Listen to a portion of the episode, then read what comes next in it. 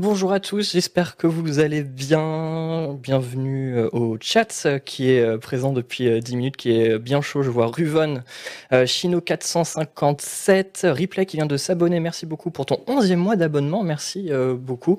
également bonjour à ULF, Angel Ras, Démétrion69, Ratu. J'espère que vous allez tous bien, que vous passez une excellente soirée.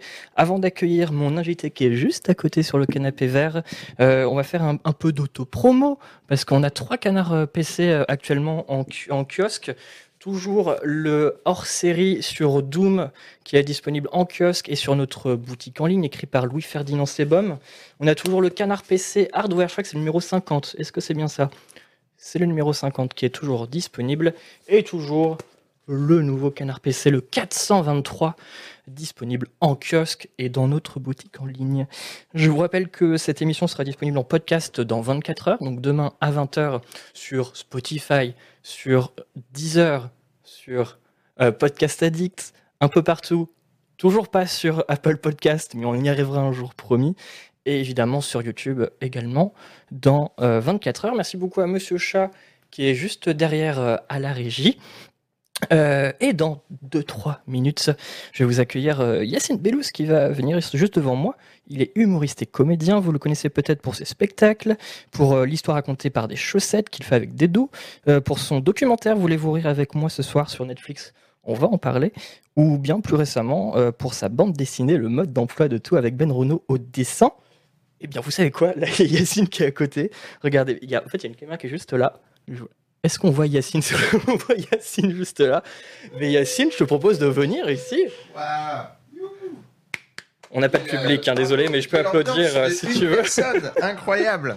C'est ici ma place. C'est ici. Et hop, Bonjour. là on te voit. Et là on me voit ici. On te voit là, ouais. Oh là là. Il y a une caméra qui est juste là aussi. Incroyable. Là, regarde. Mais merveilleux. Bonjour. Vous pouvez admirer mon boule. Incroyable. Et tu peux voir le chat qui est ici. Ouais, le chat. Bonjour le chat. il y a bonjour, Yacine, jingle, les gens bonjour applaudissent. Xav. Bonjour, ça va? On applaudit, bravo. Et sur le chat. Comment vas-tu Yacine? Ça va bien. Ça va? Ouais, ouais, ça va bien. Beaucoup de choses en ce moment, donc je suis un peu fatigué. Mais franchement, ça va. J'ai beaucoup euh, tourné. J'ai été à Nice. J'ai fait euh, parce que tu sais mon spectacle là qu'on pouvait plus faire à cause du Covid, là j'ai refait un peu de tournée. Ouais. Donc euh, j'ai encore des dates de tournée pour clôturer si tu veux le, la fin de ce spectacle là. D'accord. Parce que nous en général les humoristes on a un spectacle sur 2-3 ans puis après on essaye de renouveler les sketchs et refaire un nouveau spectacle, mmh. un peu le projet. Donc là c'est la fin, c'est la fin de vie de ce spectacle là. D'accord. Donc là, en fait, je suis en train de faire les dates qui ont été repoussées, en gros. Exactement. On pouvait pas voir les gens pendant deux ans. On ah était en déprime totale. Tu dois être trop content du coup. Mais je suis trop heureux. Ouais. Je suis éclaté, mais je suis trop heureux. Euh, alors n'hésite pas. T'as déjà fait des live Twitch ou pas Ou c'est la première fois que Ouais, j'ai déjà fait des live Twitch, mais pas beaucoup. Euh, donc euh, moi j'adore voir le chat. Je trouve ça trop bien déjà que l'invité puisse voir le chat. Bah ouais, ouais. Bah ouais. Bah, tu vas voir, ils sont tous hyper gentils. Euh, et ouais, n'hésite pas à interagir avec eux s'il y a des questions. Avec plaisir. Oh, il y a un train de hype qui vient de commencer. Ouais, le train de hype, donner eh. de l'argent. Bah oui, donner de l'argent. Donner de, euh, des abos. Abonnez-moi. Fanny Ray, elle était là il y a une semaine. Dès que quelqu'un s'abonnait, elle faisait à ma place. Elle disait Ouais, merci beaucoup euh, pour l'abonnement, le sang avec le signe de ah, Trop bien, si tu veux. si tu veux le faire, euh, bien sûr. On peut, on peut créer cette Abonnez-vous, donnez-nous de l'argent. On a besoin d'argent. Regardez, ce café est bon, mais il pourrait être meilleur. Euh, là, ça c'est un, meuble Billy. On est d'accord oui. qu'on pourrait avoir un meilleur meuble. Donc euh, on a besoin de, on a besoin d'argent à Canard PC. Hein. Alors là, il y a du, alors c'est, on a du, on a un peu de tout. On a du AliExpress en décor, on a des, on a plein de. Mais en fait, c'est pas le décor définitif. On va un peu changer le décor. Mais il est cool en plus votre décor. Mais t'as vu, il est beau, de hein. bah, vrai. Là-bas, il y a un, un, Apple 2 c'est un... Mais oui, alors je, alors je dis oui, je t'ai même pas. Je crois. Hein. Attends, je peux aller voir. Mais oui, vas-y, tu peux. N'hésite pas à aller où tu veux. Euh. Non, c'est pas un Apple II. Non. C'est un, c'est un Macintosh. Ça doit être l'un ah. des premiers Macintosh. Ah Bravo. C'est très beau. Ouais. Et on sent les grosses disquettes lourdes de l'époque, le clac. Mais t'as vu, il y a plein de décors. Ouais, n'hésite pas, regarde, t'as vu, on a plein de, on a plein de petits ah, trop bien. trucs. Euh, Fallout. Tu sais, moi, je connais pas. Fallout, ça se dit Fallout ou Fallout Fallout? Je connais pas du tout ce jeu, j'en ai entendu parler plein de fois. Je sais qu'il est bien, mais j'ai raté plein de jeux légendaires, moi. Ah ouais? Mm. C'est vrai? Ouais. Euh, celui que j'ai pas raté, c'était euh, The Last of Us. Mm. J'ai trouvé ça bien, vraiment super. Et un autre jeu, genre Portal. Portal J'ai kiffé. Ah, le C'est trop bien. Trop bien. Ouais. C'est drôle en fait. Ouais. C'est un Ouais. jeu drôle. Bah, c'est drôle, on va jouer à Last of Us 2, euh, partie 2 demain, avec euh, la comédienne de doublage qui a fait euh, l'héroïne euh, Mais non demain soir à 20h. Je l'adore, elle est super. ouais. Elle s'appelle comment? C'est Adeline Chetaille. D'accord. Voilà. J'ai adoré ce jeu. Ouais. Last of Us 2, j'ai kiffé. Ah, il est fou. Voilà, il m'a, il m'a, Ouais. bou- il m'a bouleversé. Il Ouais, pareil. Complètement fou.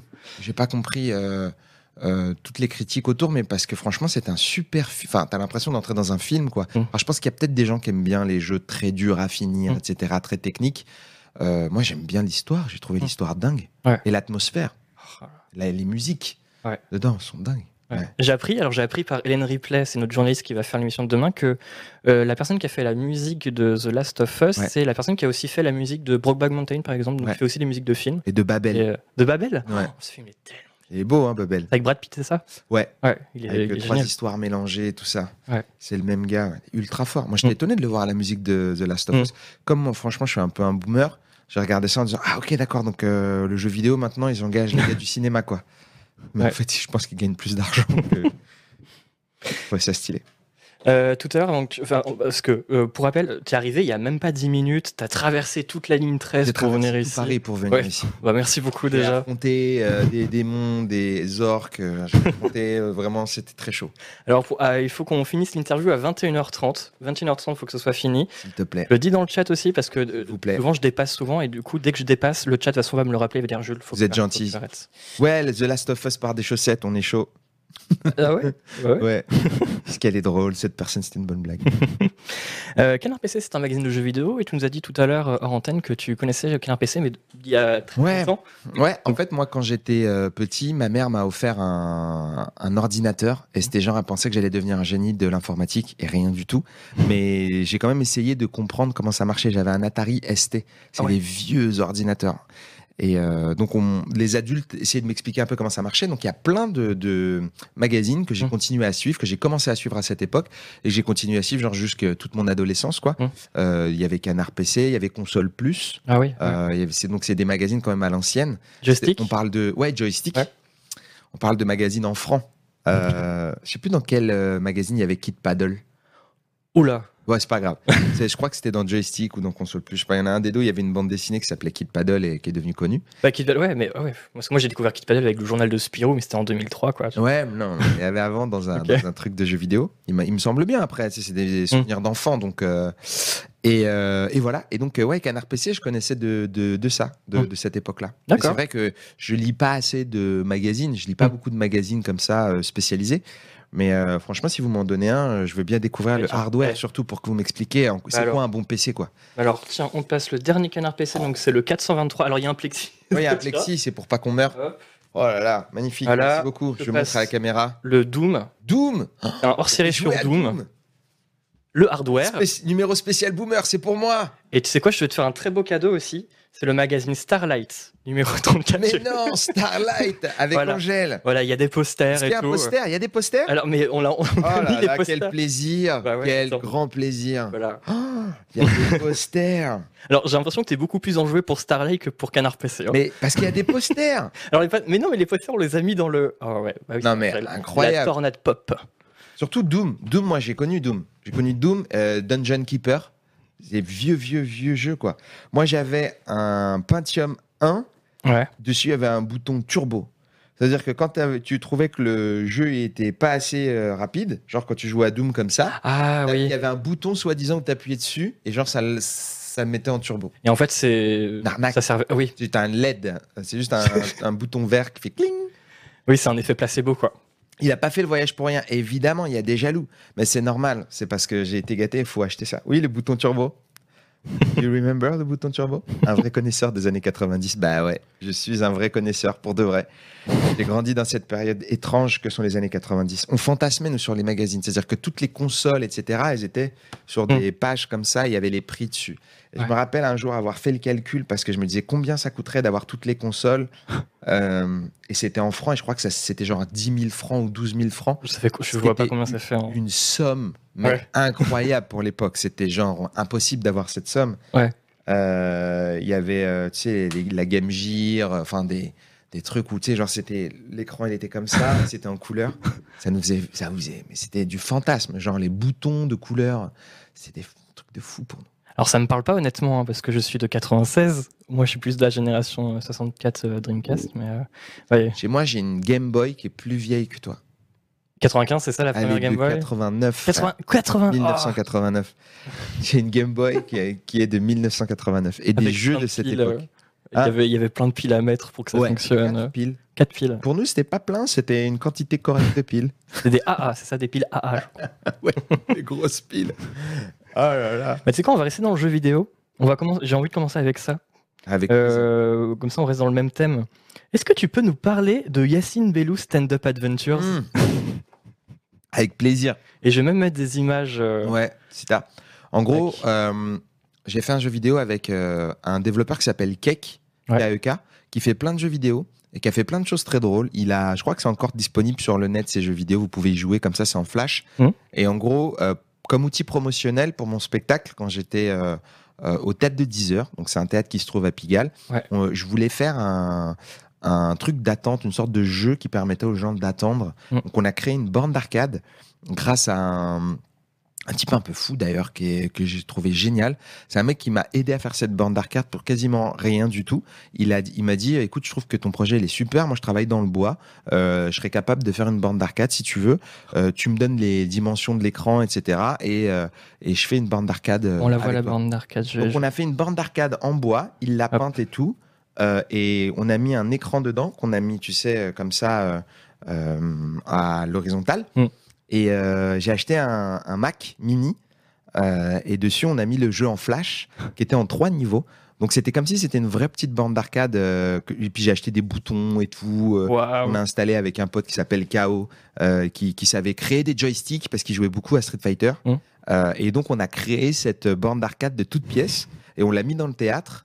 Euh, avec, tu sais, en haut, une petite lumière en, néon pour qu'on voit mon nom. On avait imprimé un truc qui écrit Yacine euh, Stand Up Adventure. Ça, c'est le premier jeu. Mm. Le premier jeu, le premier niveau, il faut avoir des idées, il faut écrire. Donc à chaque fois, c'est un jeu de plateau. À chaque fois que tu prenais une bulle verte, ça te faisait écrire. Et à chaque fois que tu prenais une bulle rouge, ça te faisait procrastiner. Mm. Donc tu mangeais des chips, euh, tu essayais d'avoir une vie affective, tu lisais des BD, tu faisais autre chose que de travailler. le but, c'est de faire le plus de pages possible. Et le but, c'est de travailler, travailler, travailler. Les pages, les pages, les pages. Et ensuite, après, il faut du public mm, pour faire un spectacle. Et là, on a recréé la carte du Pigalle. Donc il y a des sex shops, etc. On a, il y a des Des affiches. Alors, il y a des zombies. Les zombies, c'était qu'à Pigalle, je faisais des blagues dessus dans mon spectacle. C'était des mm. gens qui sont trop bu ou qui sont mm. drogués, complètement défoncés. On, je les appelais les zombies dans le spectacle parce qu'ils étaient complètement morts et tout. Et des fois, ils étaient un peu agressifs parce qu'ils sortaient des bars et voilà. Et donc, euh, les zombies, il faut essayer de les esquiver. Euh, et il y a les tenanciers de sex shop et eux, en fait, c'est pas qu'ils font du mal à ton public, c'est qu'ils te les volent. Parce que le sexe, ça, ce sera toujours plus intéressant que la comédie. Donc, euh, eux, si tu passes devant euh, et qu'ils parlent à ton public, ils les récupèrent. Ils te volent ton public. Et donc, l'idée là, c'était d'amener plein de publics là où il y a la flèche jaune. Et il y a le troisième. Attends, je vais un peu avancer. Il y a le troisième jeu, c'est une sorte de. Il y a quelqu'un qui tenu le cerveau. C'est un Mac en flash. Oh mon dieu. non. Mais mec, j'y connaissais rien. Et surtout, j'avais essayé avec un PC et ça n'a pas du tout marché. Euh, le troisième, euh, c'est un peu comme Guitar Hero. Il y a un groupe qui s'appelle les Romanesques. C'est les, deux personnes au centre. tu connais les Romanesques Bah ouais, tu et tu leur avais demandé, de, t'étais fan de, des Romanesques. Super gros fan des Romanesques. Ouais, enfin, t'as emprunté des musiques. C'est pas des je Leur ai demandé, euh, non, non, je leur ai demandé s'ils pouvaient me, que je, puisse utiliser leur musique, qui s'appelait, il me semble, c'était Yokozuna. Hum. Il avait fait en français et il avait fait en japonais. Et on pouvait choisir soit français, soit japonais. Et avec ce jeu-là, en fait, en fonction de la combinaison de boutons, si on tape au bon moment, mm. euh, le public kiffe ou le public ne kiffe pas. Je sais pas si on voit les têtes en nombre devant. Si on est marrant, la jauge augmente. Et si on n'est pas marrant, la jauge baisse. Euh, il y avait par exemple, il y a un canard qui est passé parce qu'on n'était pas drôle du tout. Ah. Et ça, c'est moi quand j'étais jeune. Et on peut voir que vraiment, j'ai pris de l'âge. Qu'est-ce que je suis beau, putain. Il y a Adrien Méniel qui a travaillé sur ça. Alors, le troisième niveau a été fait par Adrien Méniel. Exactement. Ouais. Et l'animation aussi a été faite par Adrien Méniel. Et malheureusement, le jeu est perdu aujourd'hui. Je ne l'ai plus. Sinon, euh, j'aurais été ravi de le, de le proposer aux, aux, gens. En plus, Mais il Flash est mort. super bien. Je suis très content d'avoir fait ça. Ouais. Bah ouais, c'est trop bien. Et la. Et la hum, qu'on appelle ça? La, borne. La borne. La borne d'arcade. Les nouveaux propriétaires m'ont proposé de la reprendre. Mais en Ouais. fait, c'est tellement gros que je voulais pas la mettre chez moi. C'est Hum. trop gros. Donc, je l'ai laissé là-bas. En plus, elle a été dédicacée. Beaucoup de gens connus maintenant ont dessiné dessus. Ah ouais. Genre, il y a Pénélope Bagieux qui a fait des dessins, Davy. Mourier, euh, qui a Navo, tout le monde l'a signé. Et, euh, et maintenant, je sais pas où elle est. Elle est quelque part. Et peut-être qu'elle a servi en- à faire du feu. je sais pas. Mais euh, franchement, c'est OK de, de laisser passer les choses qui sont derrière nous. C'est OK. C'est marrant que tu parles de dédicacer. Toi aussi, tu as dédicacé un truc tout à l'heure. C'est Ah ouais le canapé bleu qui est, euh, que tu Là vois juste ici. Ouais. Trop bien. Je heureux. Euh, Il y a Fanny Ruet qui a dessiné un très beau Nagui. Ah tu- ouais, Excellent. Et t'as Mathieu Sapin qui a dessiné aussi dessus. Nagui, et- c'est lui qui tue des chevaux. De quoi? C'est le, le Bah oui. tueur en série Bah de oui, oui. chevaux. Ouais, Bah, Ça m'a même étonné qu'il n'y ait, pas de- il y a pas un cheval sur son dessin. mais, euh. Euh, bonsoir, Yukigami qui c'est sa première fois dans le chat. Euh, Bah, salut à toi. Je vois Oli qui est dans le chat. Alors Oli c'est notre modérateur, donc euh, coucou Oli. Euh, donc bah voilà, je suis content d'avoir parlé de ça parce que j'avais oublié ce projet. Et, si vous voulez voir encore des extraits, c'est sur Mademoiselle. Vous tapez Yacine Mademoiselle. Ouais. je, je sais plus. Vous tapez Yacine Bellouche jeu, Ouais. vous, allez, vous allez trouver ça. Euh, avant de revenir euh, sur toute ta, on va pas de toute ta carrière. hein. Euh, on va parler de Ma ton carrière. actu. On va- ça veut dire que cette émission va durer 15 minutes. N'importe. Alors, on va essayer de faire ça en, euh, en, en 1h05. Ça va le faire. On va essayer. Euh, on va parler de ta euh, bande dessinée. C'est sorti le 22 septembre dernier euh, avec Ben, Ren- ben Renault au dessin qui s'appelle la mode le mode d'emploi de tout. Ouais. Euh, alors, je vais vous le montrer. Regardez en grand écran. Regardez. Hop, parce que tu nous l'as ramené. Regarde. Hop, là. Belle présentation. Est-ce que je peux spoiler une page Bah, de ouf. N'importe laquelle Tout ce que tu veux. ouais. Je vais ouvrir une page au hasard. Je vois pas ce que je spoil parce que. Alors, c'est un voisin furieux et un saxophone. Ah, Si vous voulez voir les, les euh, pages de plus près ou les découvrir euh, case par case, c'est sur mon Instagram. Ouais. Donc n'hésitez pas euh, si vous avez envie de jeter un coup d'œil. Yacine Bellous, euh, voilà. Et, et en fait, le concept de cette bande dessinée, c'est que sur chaque page, on va parler d'un objet, Mm. on va montrer comment l'utiliser de la bonne manière et on va montrer comment l'utiliser de cinq manières pas bonnes. Mm. Pour trouver des gags. En fait, c'est juste des gags à chaque case. L'idée, Ouais. c'est de raconter des choses très absurdes, très stupides. Mais il y a 88 pages et au cours des 88 pages, il y a une histoire. C'est-à-dire qu'au fur et à mesure qu'on va parler de différents objets, ces différents objets vont nous emmener dans la vie du personnage qui est complètement fou. hein. Il est trop bizarre. euh, T'as vu la tête qu'il a déjà Et euh, ce personnage-là, il lui arrive plein de choses. euh, mais c'est aussi, on va dire, une petite aventure personnelle pour lui. Ça peut être un peu touchant et tout ça. Il lui arrive plein de choses qui peuvent être très perso. Et au fur et à mesure des objets, on construit et on additionne les petits bouts de puzzle. Mm. Et à la fin, ça fait un peu comme un Kobayashi. C'est-à-dire, euh, tu sais, dans euh, Usual Suspect, je sais pas si tu connais ce ah oui, oui, bien sûr. Voilà, c'est genre, il y a un reveal, tu vois, on fait waouh, ok. Alors, je vais pas vous montrer. Il y a à la fois des gags et à la fois une histoire un peu cachée. Alors, il y a des petits. Il y a, ça commence avec les, pic- les pictogrammes, j'arrive pas à le dire. Des pictogrammes, c'est parce qu'il y aura des pictogramme. pictogrammes sur euh, chaque case. C'est ça. Donc, par exemple, il y a oui, bon, quoi, euh, what the fuck, donc c'est quoi le putain, Oui. danger, amour. Mince, je, je suis en train de te cacher dans la caméra. Non mauvais, c'est la fête. euh, gros voyou, capitalisme galopant. Tout ça a été fait pour en fait euh, illustrer les actions du, Mm. du personnage et essayer de montrer à quel moment en fait c'était une bonne action et à quel moment c'était une mauvaise action. Si Voilà. tu veux montrer aussi des pages, n'hésite pas. hein, S'il y a des trucs euh, que tu as vraiment vu montrer, euh, Rigolo. je te mets en gros plan. Hop là. Montrer, regarde, je vais te montrer une euh, qui est facile avec euh, la plante, je pense. Ça va être quelque chose de simple. Et en attendant, te- il y a une question dans le chat, c'est est-ce qu'il y a le mode d'emploi des chaussettes? Parce que les tutos sur YouTube, c'est nimp. Bah oui, il y a le mode d'emploi des chaussettes pour de vrai. Et c'est, bah tiens, regarde, voilà, des chaussettes. On n'a qu'à montrer celui-là. Ouais. Je sais pas si ce sera. Ouais, on voit, on voit.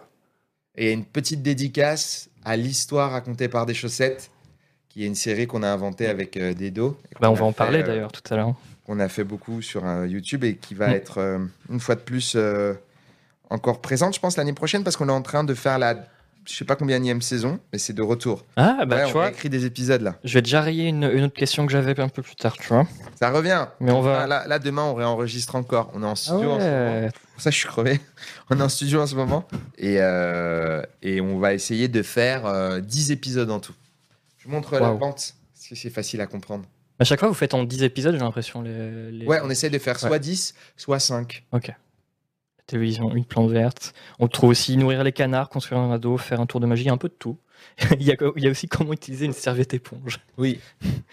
Donc euh, ouais, bah donc c'est euh, le mode d'emploi de tout disponible depuis le 22 septembre. Ouais, c'est ça. C'est aux éditions. C'est quoi les éditions Les éditions Dans quelle édition? C'est Patakès. Patakès. Donc achetez-le tous afin que Patakès dise c'est super et qu'on fasse le volume 2. normalement, c'est rigolo. Vraiment, c'est très débile. Donc, on a tout fait pour que ce soit stupide. Et je vois dans, dans le chat, la prochaine fois, j'essaierai de faire le mode d'emploi des brocolis et du miel. T'as la secte Wapi qui dit Hey Yacine, il ressemble trop à Tony Stark. Ah merci, oh, le compliment. J'aimerais trop avoir une armure de Iron Man. Ce serait trop bien. Merci beaucoup. Euh, super, toi je m'abonne à ta chaîne. C'est la secte Parce que j'allais dire, abonne-toi, mais du coup il fait deux fois un truc gentil. Mais non, mais abonne-toi abonne à Canard aussi, C'est sa première fois dans le chat. Bah, bienvenue à toi, c'est un, un tout. Bah oui, bienvenue. Bienvenue à toi. Bienvenue à toi. Euh, ben Renault, tu le connaissais déjà avant de travailler avec lui ou... Ouais, en fait, euh, on a tous les deux fait partie de la CIA. Euh, dans les années 90 et donc c'est là qu'on s'est rencontrés, bon, on a compris comment fonctionne le monde entier. non, on a hum, des amis en commun et on s'est croisés plusieurs fois dans des fêtes ou bien mmh. dans des soirées de Street Fighter ou dans des dans des trucs vraiment euh, un peu anodins, on avait des points communs euh, sur la culture des années 90, gros fan de euh, euh, comment il s'appelle euh, Jean-Claude Van Damme. Hmm. Il a d'ailleurs un podcast qui s'appelle Le Cumité, qui parle de Jean-Claude Van Damme. Et euh, donc, on a vraiment sympathisé assez simplement à raconter des blagues. Il est vraiment très gentil, Ben, il est ultra talentueux. Donc, moi, je lui avais demandé de temps en temps de m'aider sur des projets parce qu'il est hyper fort hmm. à faire des visuels ou bien il a fait des visuels aussi pour les chaussettes, pour le Ulule hmm. des chaussettes. Donc, à chaque fois, il a été vraiment super. Et quand j'ai fait cette BD, quand j'ai euh, commencé à écrire ce que pouvait être la bande dessinée, on m'a demandé est-ce que tu as un dessinateur? J'ai tout de suite pensé à Ben, mais je savais que Ben n'avait pas fait de BD, tu sais, dynamique, tu vois, genre avec des combats comme les mangas ou quoi. Mais moi, je savais que c'était quand même assez statique parce que le personnage, il bouge pas trop trop. Et, euh, Ben, il a un, trait vraiment particulier qui fait que le perso, je pense qu'il est vraiment spécial. Il a une tête vraiment particulière et on a beaucoup, beaucoup rigolé avec Ben. Et aussi, euh, Benjamin est drôle. C'est-à-dire que c'est vraiment une plus-value. Mm. C'est presque comme un humoriste, en fait. Il est extrêmement drôle. Mm. Donc, moi, quand je lui disais mes blagues, il riait et il m'encourageait. Et puis, des fois, il me disait, je la comprends pas. Donc, du coup, je dis, bon, bah, ok, je vais pas faire cette blague-là, elle est nulle. C'était un vrai travail de. Je pense qu'il y en a qui connaissent Ben dans le ah, chat. Nekoto euh. obligé, voilà. Nekoto, il s'appelle. Il est trop mm. fort. il est trop fort. Le point JCVD. Il y a Master Boss qui dit Je préférerais les milliards de Tony Stark, qui vient d'arriver dans le chat. Ouais, on a des milliards. On a des milliards en, super petite. Euh, euh, comment Devise, mini devise. Tu vois, Ben le S, Ben le sang. Ben le sang Ben le S. C'est bien Ben Renault, ça la CIA, Chino 457 qui dit ça. Comic Outcast, oui, il a ça. Il fait un podcast aussi sur les comics. Il est extrêmement fort. Et d'ailleurs, pour tout ce qui est charte graphique, etc., il a été d'un secours incroyable parce que moi, j'avais n'avais mmh. pas du tout à me prendre la tête sur pourquoi c'est intéressant, comment faire les choses. Et il a vraiment amélioré les premiers dessins qu'on a mmh. fait jusqu'à la finalité. Ça a été vraiment un, repos euh, incroyable de travailler avec quelqu'un dont c'est le métier euh, d'agencer les choses et que ce soit joli parce qu'il fait de l'illustration.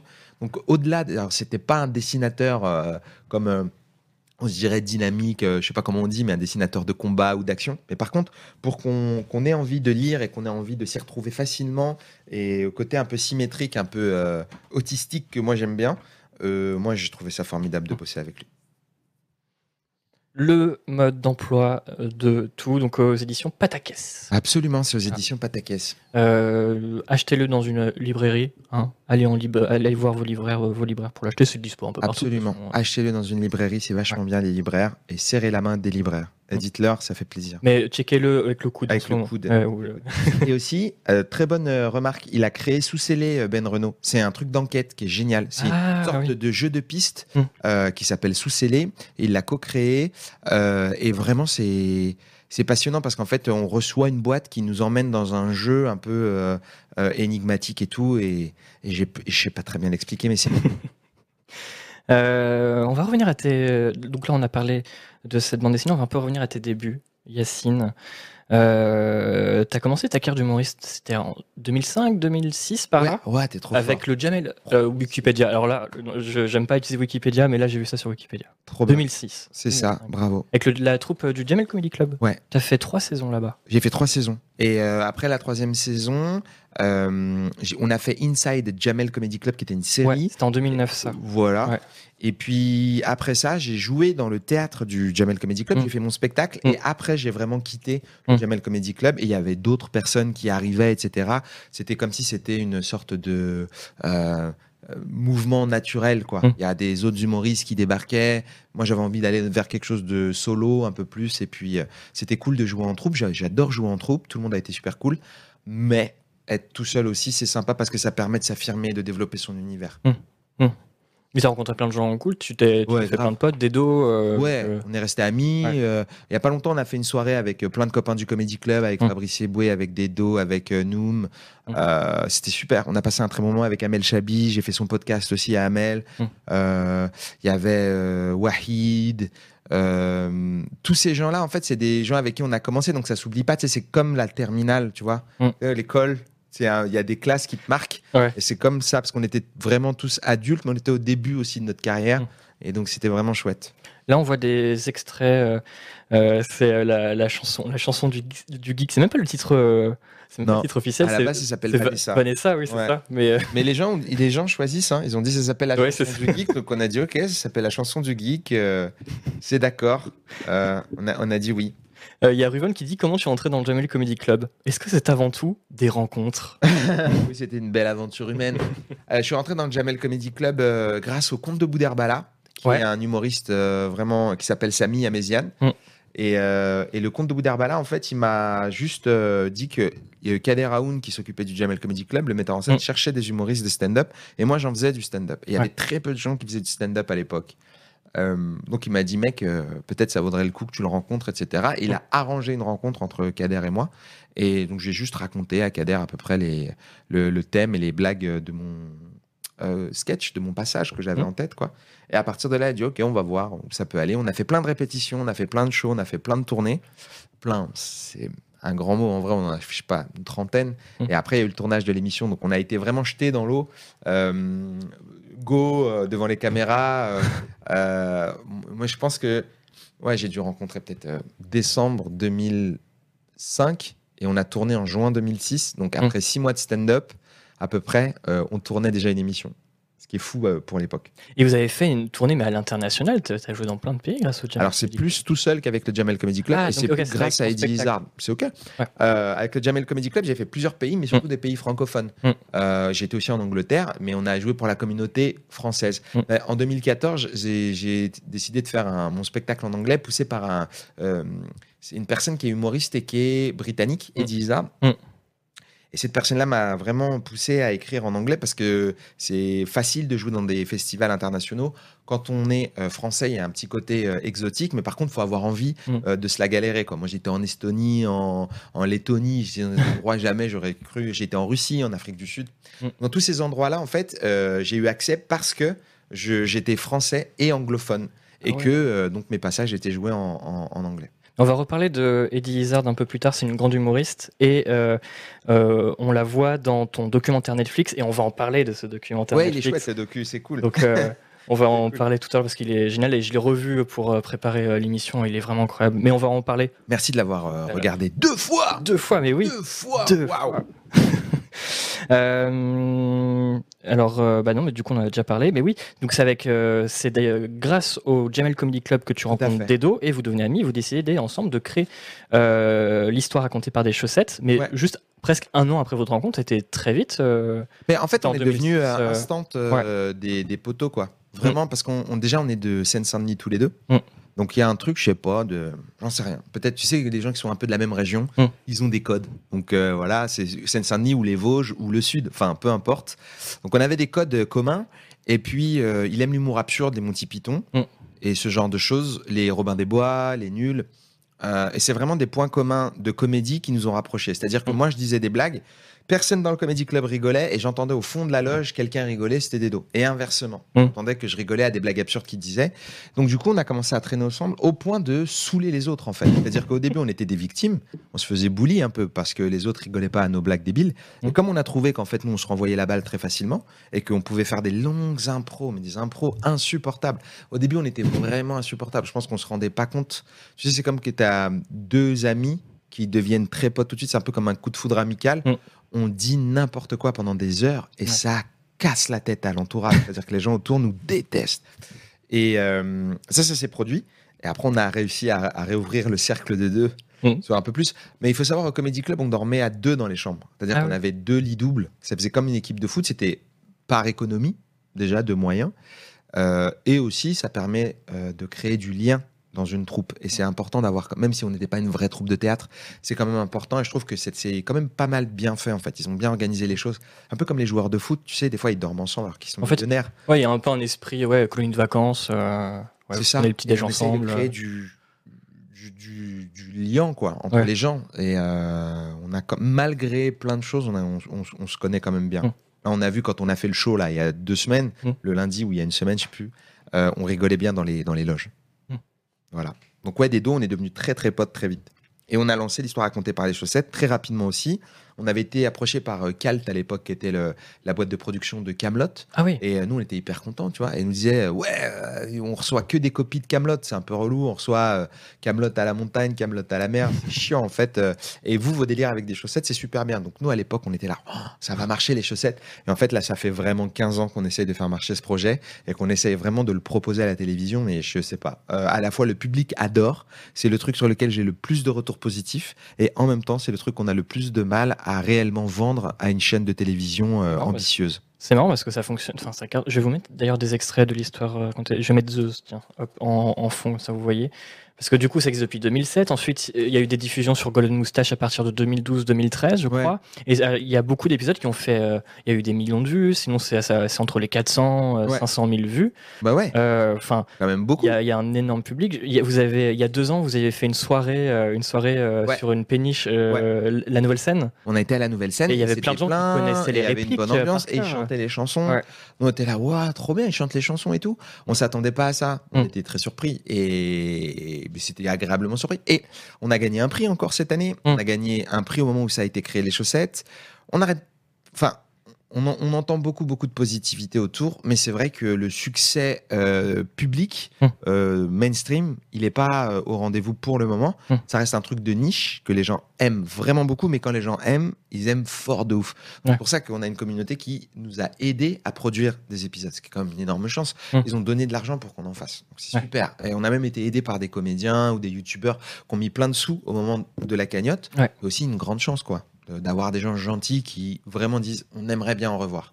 Donc euh, on, on peut pas se plaindre sur les chaussettes, mais on est étonné avec Dedo euh, de voir que ça n'accroche pas au niveau des pros et au niveau des chaînes de télé ou des, ou des grosses structures qui Mm. pourraient éventuellement produire de nombreux Ouais. épisodes, tu vois.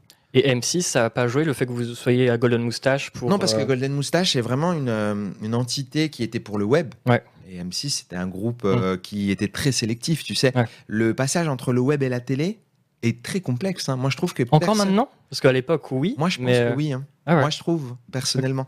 Je trouve qu'il y a Le Monde à l'envers qui a fait un super prime il n'y a pas très Mm. longtemps. Mais tu sais, c'est des primes. C'est Ouais. des, des one-shots, c'est des occasions à, tu vois, à transformer. C'est pas des trucs euh, de ouf. Ouais. Euh, sinon, il y a un. Alors. Euh, donc, ah oui, de- avant, avant de parler de ça, donc tu Ouais. m'as dit que là vous étiez actuellement en tournage pour de nouveaux épisodes, donc là il y on en va en aura faire 10. 5 là qui Cinq, vont alors sortir cinq, normalement très bientôt. Ah ouais, Sortir, euh, là, on, va, on devrait tourner ce mois-ci, monter le. Dans, enfin, je dirais en janvier, ah ouais. février peut-être. donc 2022. je veux pas dire des bientôt. trucs, mais 5 épisodes en 2022. Sur YouTube et re 5 épisodes encore en 2022, Mm. mais je sais pas quand. Ok. Touche du bois. Du Billy. Ouais, du Billy Le Billy, le Billy Là, il y a du bois, là. On a foulé la catastrophe.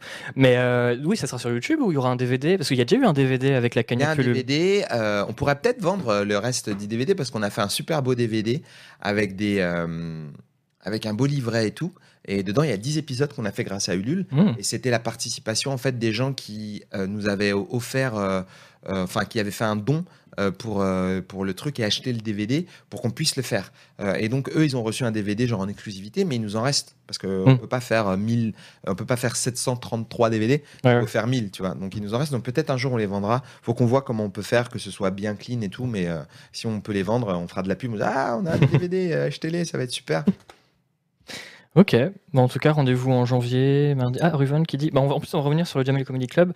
Euh, Ruven qui dit, mais avec le Jamel Comedy Club, tu étais déjà un peu du bon côté de la télé, ça n'a pas aidé, c'est dommage. Oui, c'est vrai. Euh, le Jamel Comedy Club, ça, ça, a quand même vachement aidé. Hein. Hum. Euh, il y a quand même un truc de, ben, de gros coups de projecteur. Les gens quand même savaient un peu qui j'étais, surtout avec Inside en hum. termes d'acteurs.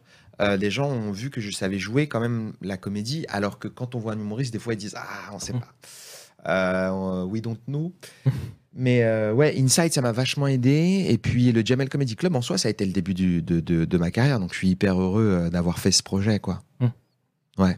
Mais le Inside Comedy Club, c'est fou. Je crois que j'avais le DVD et c'est fou parce que c'était déjà culte à l'époque. Il y a encore maintenant, je sais pas si tu vois des fois sur Twitter, il y a, il y a plein de scènes qui sont devenues des mèmes, qui sont encore utilisées actuellement. Il y a des mèmes, il y a des extraits, il y a. Kylian Mbappé qui en a parlé. Mm. Euh, il y a euh, plusieurs journaux qui ont en quelque sorte fêté les 10 ans de la série mm. parce qu'en fait, ils ont interviewé des participants, genre moi et d'autres euh, copains qui ont participé juste pour euh, avoir genre le ressenti et l'histoire de, l'époque. Et je pense que ouais, euh, ça a laissé une trace cool mm. dans, le, dans le milieu des séries françaises de comédie des dix dernières années. On n'est on n'est pas, on n'est pas la pire série des dix dernières années. Les gens ils nous ont dit on aime bien. Et je crois que vous pouvez encore retrouver le DVD. Euh, le DVD n'existe pas, mais sur YouTube, il y a les DVD. Parce que j'avais un DVD de Jamel, Jamel Comedy Club. Il me semble que dans les bonus, il y avait des inside. Euh, dans les bonus, il y avait la, le making of de la tournée, qui était très drôle. Ah, mais ça n'a rien à voir. Ok. les inside, c'est faux. les bonus euh, du making of, c'est vraiment ah, les bonus. Après, on faisait les cons dessus, mais c'est vraiment les bonus. Et le Inside Jamel Comedy Club, c'est une fiction. C'est faux. Ok. Ma mémoire, c'était j'avais 13 ans quand je regardais. Ah mais mec, laisse tomber, c'est normal. Mais, euh, mais oui, mais du coup sur YouTube, il y a tout. Et euh, bah regardez, c'est trop bien, c'est incroyable. Première fois sur le chat d'un spectateur. Mangoustar. Salut Mangoustar. Salut Mangoustar. Qui envoie 4 cœurs. Oh là Bienvenue à toi. trop d'amour. Il y a Donna Saumur qui met un, un bretzel. C'est un bretzel. C'est un très bon choix. Il faut le bretzel, c'est parce que se disent voilà, ils sont à l'apéro, non? Donc bah ouais. le bretzel. Bah ouais, bah bon appétit. Euh, merci Donna. pour ce bretzel. Bah oui, merci beaucoup. Euh, oh, il y a, y a Miroen2 qui dit Vous êtes si beau. Ah ouais? Ouais. Bah écoute, merci. beau gosse, ok, d'accord. Hein. Ok. J'ai mis ma plus belle chemise pour. Ah bah, moi j'ai mis mon plus beau pull. Ah bah il est très beau, merci. Il est magnifique. Hein. Bah, euh, Euh, on va revenir sur ton premier spectacle et j'aimerais qu'on parle d'un truc qui était hyper drôle. J'en avais parlé avec Monsieur Chat tout à l'heure. Est-ce qu'on peut parler du concept de Golden Tickets? Ah ouais, avec plaisir. C'était super drôle comme concept. En fait, euh, quand on a commencé à faire euh, notre prod, en fait, j'étais produit. Alors, une production, c'est des gens qui investissent des sous et qui organisent un spectacle. Mm.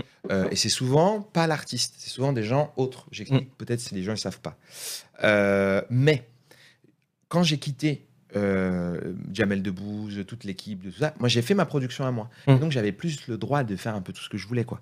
Et comme on n'avait pas beaucoup de sous, de production. Dis, ah, ce serait trop bien d'avoir un, billet qui coûte hyper cher. Et dire aux gens, voilà, tu as un billet qui coûte méga cher, mais par contre, euh, tu as des choses en plus que les autres spectateurs n'ont pas, et tu peux même les rendre jaloux et les énerver et tout. Et, euh, voilà. Donc il y avait champagne, sushi. Alors voilà, c'est ça. C'est-à-dire que le, la place de la personne, c'était sur scène. C'est-à-dire que les gens, ils s'assiedent au premier rang. La personne est sur scène. Mm. Il peut y avoir deux personnes. Ils ont du champagne, des sushis, et ils ont le droit à deux pas marrants. Ça veut dire que la personne avait une clochette, elle pouvait appuyer sur la clochette, elle avait le droit de deux fois dire pas marrant et moi je devais refaire la blague. C'est-à-dire que tu peux pas être plus privilégié. Et c'était le golden ticket. Et c'était 100 euros, 53 centimes. Enfin, c'était un prix, c'était n'importe quoi. C'était 80. Je crois que c'était 93 euros et 56 centimes. Enfin, c'était un prix débile. Ça s'approchait de 100 euros, quoi. Et grâce à ça, euh, en fait, il y a eu un buzz autour de ce truc. Et des fois, il y avait des. Donc, je jouais mon spectacle et j'avais des, du public, comme ça, à ma droite, euh, qui mangeait des sushis et du champagne. Et s'ils voulaient pas de champagne, ils pouvaient avoir autre chose. Euh, ah il y a des gens qui buvaient pas d'alcool. des fois, ils aimaient pas les sushis, il fallait autre chose. Mais juste pour dire, il y a un spectateur VIP, méga VIP. Et moi, ça me fait un billet hyper cher, qui est en fait l'équivalent de 5 billets. Et, la personne était trop contente. Il y a des gens qu'on finit bourré. Parce que tu sais, sur scène, il fait chaud. Tu sais, t'as les projecteurs qui tapent oh sur la tête. Il y a des gens qui ont bu le, champagne beaucoup trop vite. ils ont fini complètement foncés. Ils disaient de la merde et tout. C'était un peu rigolo. Et il y en a qui utilisaient vraiment la, la clochette ouais, ouais, ouais, j'imagine. Il y a des gens qui ont... Mais tout le monde a été très gentil. C'était à des mm. moments où ils voyaient que ça allait. Oui, Et moi, je, je voyais, donc moi, je jouais avec ça. Moi, je m'amusais bien. Et les gens étaient contents de voir la Golden Ticket. Je pense que je leur ferai plus aujourd'hui. J'étais un peu foufou quand même. Hum. Alors, je vais lire deux messages. Déjà, il y a Pis sur site qui dit Yacine, il rigole quasi tout le temps, mais du coup, dès qu'il s'arrête de sourire, ça fait un peu peur. On se demande ce qu'on a fait. Ouais, ou quoi Vous avez déconné. Non, super. Tout va bien. Vous êtes un super chat.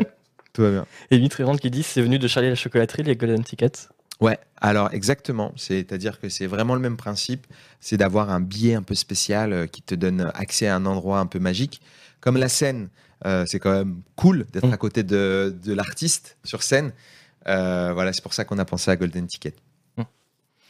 Euh, on va parler d'autres choses. On a pu te voir dans. Ah, attends, juste avant, un petit message du chat. Du coup, comment ça finit pour le VIP Ben, très bien, en fait, le VIP, il n'y a pas de fin pour lui. En fait, euh, moi, je fais le salut, euh, le VIP, il est à côté. En fait, on n'est pas tout collé. hein. Mm. Euh, il, est, un peu, il est à quelques mètres, quoi. Il est à 3 mètres. Mm. Donc, tranquille, c'est juste qu'il peut voir plus. Et puis, lui, il est sur un super fauteuil et il piave, quoi, en même temps qu'il Mm. me regarde. Donc, si tu veux, il y a un côté un peu mon roi, tu vois. Ouais. Il faut faire rire le roi, quoi. Donc, pour le VIP, c'est cool. Et Adolfo qui dit C'est ah, dingue dingue de te voir, toi, euh, Adolfo Ramirez. Ouais, les gens étaient très contents qu'on t'a annoncé euh, Bah, sur le vous me faites plaisir, vous tout, êtes très gentil. Merci. Euh, on a pu te voir dans plusieurs projets au cinéma et à la télé. Ouais. Et euh, on a pu te voir dans trois épisodes de, de Bref. Tu joues dans Le Visiteur du Futur. On va parler juste après de Pauvre Richard et de Pop Wow. Redemption. Pauvre Richard, a long time ago. Oui, parce que c'était la première fois que tu jouais vraiment dans, sur- dans le grand écran, je crois, Pauvre Ouais. Richard. Et Pop Redemption parce que j'avais beaucoup aimé ce film, je me souviens. Euh, mais Merci beaucoup, Pop Redemption. Moi aussi, j'adore, je te jure. Je suis trop content que tu l'aimes bien. Parce que, en fait, donc, dans ces deux films, pardon de te couper la parole, ah non, mais vas-y. euh, dans pas. ces deux films, ça, ça a fait une succession. Ouais. Euh, 2011-2012. Et Pop Redemption, moi, j'y croyais vraiment à ce film-là Mm. parce qu'on a bien rigolé sur le tournage. C'est pas un chef-d'œuvre, je veux Mm. dire, en termes de film, c'est pas, euh, je sais pas moi, un- une comédie incroyable qui va révolutionner le monde, mais c'est un objet Mm. assez particulier où il y a de la musique dedans, il y a Mm. des chansons, euh, il y a des costumes vraiment particuliers et, et très bien faits, je trouve. Mm. Euh, ça parle de métal, ça parle des Beatles. Il y a tellement un mélange musical éclectique que je pensais que ça allait intéresser au moins la population, les gens, dire qu'est-ce que c'est que cette histoire? Euh, Et en fait, euh, ça n'a pas éveillé plus que ça la curiosité. Mais oui, c'est ça. Bah, de toute façon, on va en reparler juste après. Euh, J'ai quelques lignes sur Pop Redemption. Merci. En plus, il y a des anecdotes qui sont marrantes sur le tournage du film. Euh, mais ta première expérience cinématographique, Ouais. alors c'était, euh, ce n'était pas Pop, Pop, Pop, Redemption ni Pauvre Richard. C'était dans le doublage. Ah ouais Et tu vrai. as doublé des chiens. J'ai doublé des crois qu'on a chiens, doublé ouais. trois. Ouais. euh, dans Chihuahua, le Chihuahua, Chihuahua de Beverly, Beverly Hills. Ouais. savoir que le réalisateur de Chihuahua, ou c'est la réalisatrice, je sais plus. Donc là, c'est la personne qui a fait Scooby-Doo, le film Scooby-Doo notamment. et du coup, tu as fait trois voix dans la version française. Ah ouais, ouais. j'ai fait trois voix et c'était super. Euh, c'était un autre comédien qui devait faire le rôle principal. Et Mhm. en fait, ils ont fait des essais et ça n'a pas fonctionné. Et du coup, ils m'ont proposé de faire euh, la, la- la voix, parce que moi, ma- mes voix passaient bien. Et j'ai toujours voulu faire du doublage. J'ai toujours trouvé ça formidable. Euh, J'en fais pas euh, autant que, que je voudrais, mais Mhm. en fait, je fais trop de stand-up. J'aime trop la scène, quoi. Mais euh, le doublage, c'est passionnant, je trouve. Et hum, moi, j'ai grandi dans les années 90, ça, tout était doublé. Les films et tout, c'était vraiment fantastique. Enfin, pour moi, Eddie Murphy, c'est Medondo, tu vois, paix à son âme. C'est vraiment la, la voix du mec qui dit Shot, mec, putain, mec, le commissariat, tout ça. C'était cette, cette atmosphère un peu. Euh, J'allais, j'ai pas envie de dire de beauf, mais de mec un peu euh, roublard, des drôles de voix, tu vois, grasses et tout. Et en vieillissant, je me suis dit, mais c'est un peu disparu ça. Mm. J'ai cette nostalgie un peu de voix euh, très étrange, très forte Mm. qu'il y avait à cette époque-là. Et quand on m'a dit, il y a un doublage à faire, j'étais là, waouh, trop bien, opportunité, tu vois. Euh, et bon, j'étais un peu déçu parce que le Chihuahua de Beverly Hills, euh, c'est pas le film hein. de Beverly Hills. pas vu. Écoute, c'est un film. Ouais. Ça a le mérite d'être un film. Ouais. Mais c'est pas un. Moi, je suis plus fier de Pop Redemption. On va en parler, t'inquiète On pas. va pas insulter, euh, tu vois, mais Beverly Hills, c'est cool, mais c'est quand même des chiens qui parlent Mm. et qui s'embrouillent, tu vois. C'est très bien fait, hein. c'est des très bons chiens qui parlent. Mm. Mais, euh, mais voilà. Et je me demande d'ailleurs si je suis euh, la voix qu'il y a sur les, les plateformes, parce qu'il est sur Prime. Ah, il est sur Je crois qu'il est sur Prime. Prime ou Netflix. Et je me demande si c'est ma voix, en fait. Parce que c'est possible que ce soit pas ma voix. Bah, tu sais quoi, parce que j'ai- j'aime relever des défis. Ce soir, je vais regarder le film. on Je m'y engage. Voilà. Bah, sur Twitter. demain, je, je ferai un tweet. Yes. Et euh, que ça sera au courant. Et, euh, et donc ouais voilà, c'était une super expérience pour moi. C'était vraiment une très belle expérience. Mais j'étais toujours très nerveux à l'époque. J'étais mm. très timide et tout. Donc quand on me demandait, quand on m'offrait un rôle et tout, j'étais là. Oh je suis pas quelqu'un qui prenait très facilement sa place, mais j'étais très content de le faire parce que j'ai fait beaucoup de théâtre avant. Donc pour moi, j'avais des facilités dans le je sais pas comment dire, mais le fait de restituer une performance de comédien hmm. plus que dans le stand-up. Il y avait des poteaux du stand-up qui avaient moins fait de théâtre que moi. Oui, dans tous les cas, j'en parlais justement avec Chat, euh, vu qu'on reçoit Adeline chez Taille, euh, dans tous les cas, enfin, Et j'en parle aussi, j'ai une amie, euh, Lou Howard, je sais pas si tu connais, mais on m'a toujours dit, de toute façon, pour faire du doublage, il faut être comédien. Évidemment. Comédien. Évidemment. C'est ça qu'on dit comédien de doublage. Comédien, c'est très dur de faire du doublage. C'est vraiment pas du tout facile. Il y a beaucoup, beaucoup de techniques à avoir. Mm. Il s'adapte énormément à ce qui se passe. Puis déjà, faut comprendre tout l'anglais qui est prononcé. Parce mm. que euh, bien souvent, il faut réécouter pour retraduire. Parce que la traduction ne, correspond pas tout le temps. Et donc, il faut être bilingue, mais même en argot. Mm. Donc, il faut vraiment comprendre tous les. Enfin, c'est un métier extrêmement dur. Mais tu as pu en refaire, et j'allais justement rebondir sur ça. Il y a Lulu euh, Kobayashi qui dit en doublage, on peut retrouver Yacine dans l'épopée temporelle, c'est de Cyprien. Mais c'est vrai C'est vrai, Lulu. Merci beaucoup, Lulu Kobayashi. Ouais. Coucou. Ça doit être une super expérience aussi. Euh. C'est super. Euh, l'épopée temporelle. C'est différent de Sana. C'est différent, mais ce qui est génial, c'est de pouvoir écrire quelque chose mm. en groupe. Parce que c'est avec Cyprien, Navo, François Descraques, qui sont des auteurs extrêmement mm. Et moi, de participer à ça, c'est vraiment un privilège parce que c'est euh, un moment où tu regardes les autres travailler sur des choses que toi, tu sais pas. Par exemple, moi, en structure, je suis très mauvais. Je mets beaucoup de temps à créer une structure d'histoire. Et il y a plusieurs étapes dans l'écriture d'histoire, la structure, les dialogues, les thèmes, les personnages. Il y a d'autres choses sur lesquelles je vais être plus fort. Ça va être les dialogues et la comédie. Mais en ce qui concerne la structure, je dois vraiment beaucoup, beaucoup réfléchir. Et c'est vraiment, un... pour moi, ça demande un effort. Pour d'autres gens, ça vient comme ça, alors que les dialogues, ils galèrent. Euh, et de les voir bosser sur des structures et tout, c'est hyper enrichissant. Quoi. J'ai l'impression d'avoir le droit de voir des stages gratuits où tu vois Cyprien, Navo, François discuter, machin. Et puis, euh, et puis ah, c'est un kiff. Et après, l'écriture des épisodes, je fais un personnage que j'ai moi-même écrit. Donc c'est un peu marrant, quoi. Mmh. Mmh. c'est un peu cool. Et ça va être sur la chaîne de Cyprien où il y a beaucoup de, de, monde. Donc j'ai bah oui, plus de 10 millions. ouais. Et euh, là maintenant, c'est un dessin animé. Donc ah c'est trop bien. sur Adult Swim. ouais. J'ai fait beaucoup de, projets différents ces dernières années. J'ai beaucoup de chance. C'est trop bien. On va revenir un peu euh, sur le. Alors, je... Merci Antitan, tu auras un chèque euh, pour euh, ce compliment. on hein, Ah, je confirme, Yacine est très bon en comédie. C'est Kefren qui dit ça. Pour avoir bossé avec lui, tiens. Ah, ah c'est Clément. Est-ce que c'est Clément qui. c'est Clément. Euh, est-ce que c'est euh, euh, Clément qui a bossé avec toi sur. je dis des Clément parce que je. Dis, qui a bossé avec toi sur le documentaire Netflix ah, dans le son. Lui. Ah, trop bien! Bah, si c'est Clément, ouais, si c'est ce Clément-là, c'est trop bien. Oui, c'était un Clément qui prenait le son. Ouais.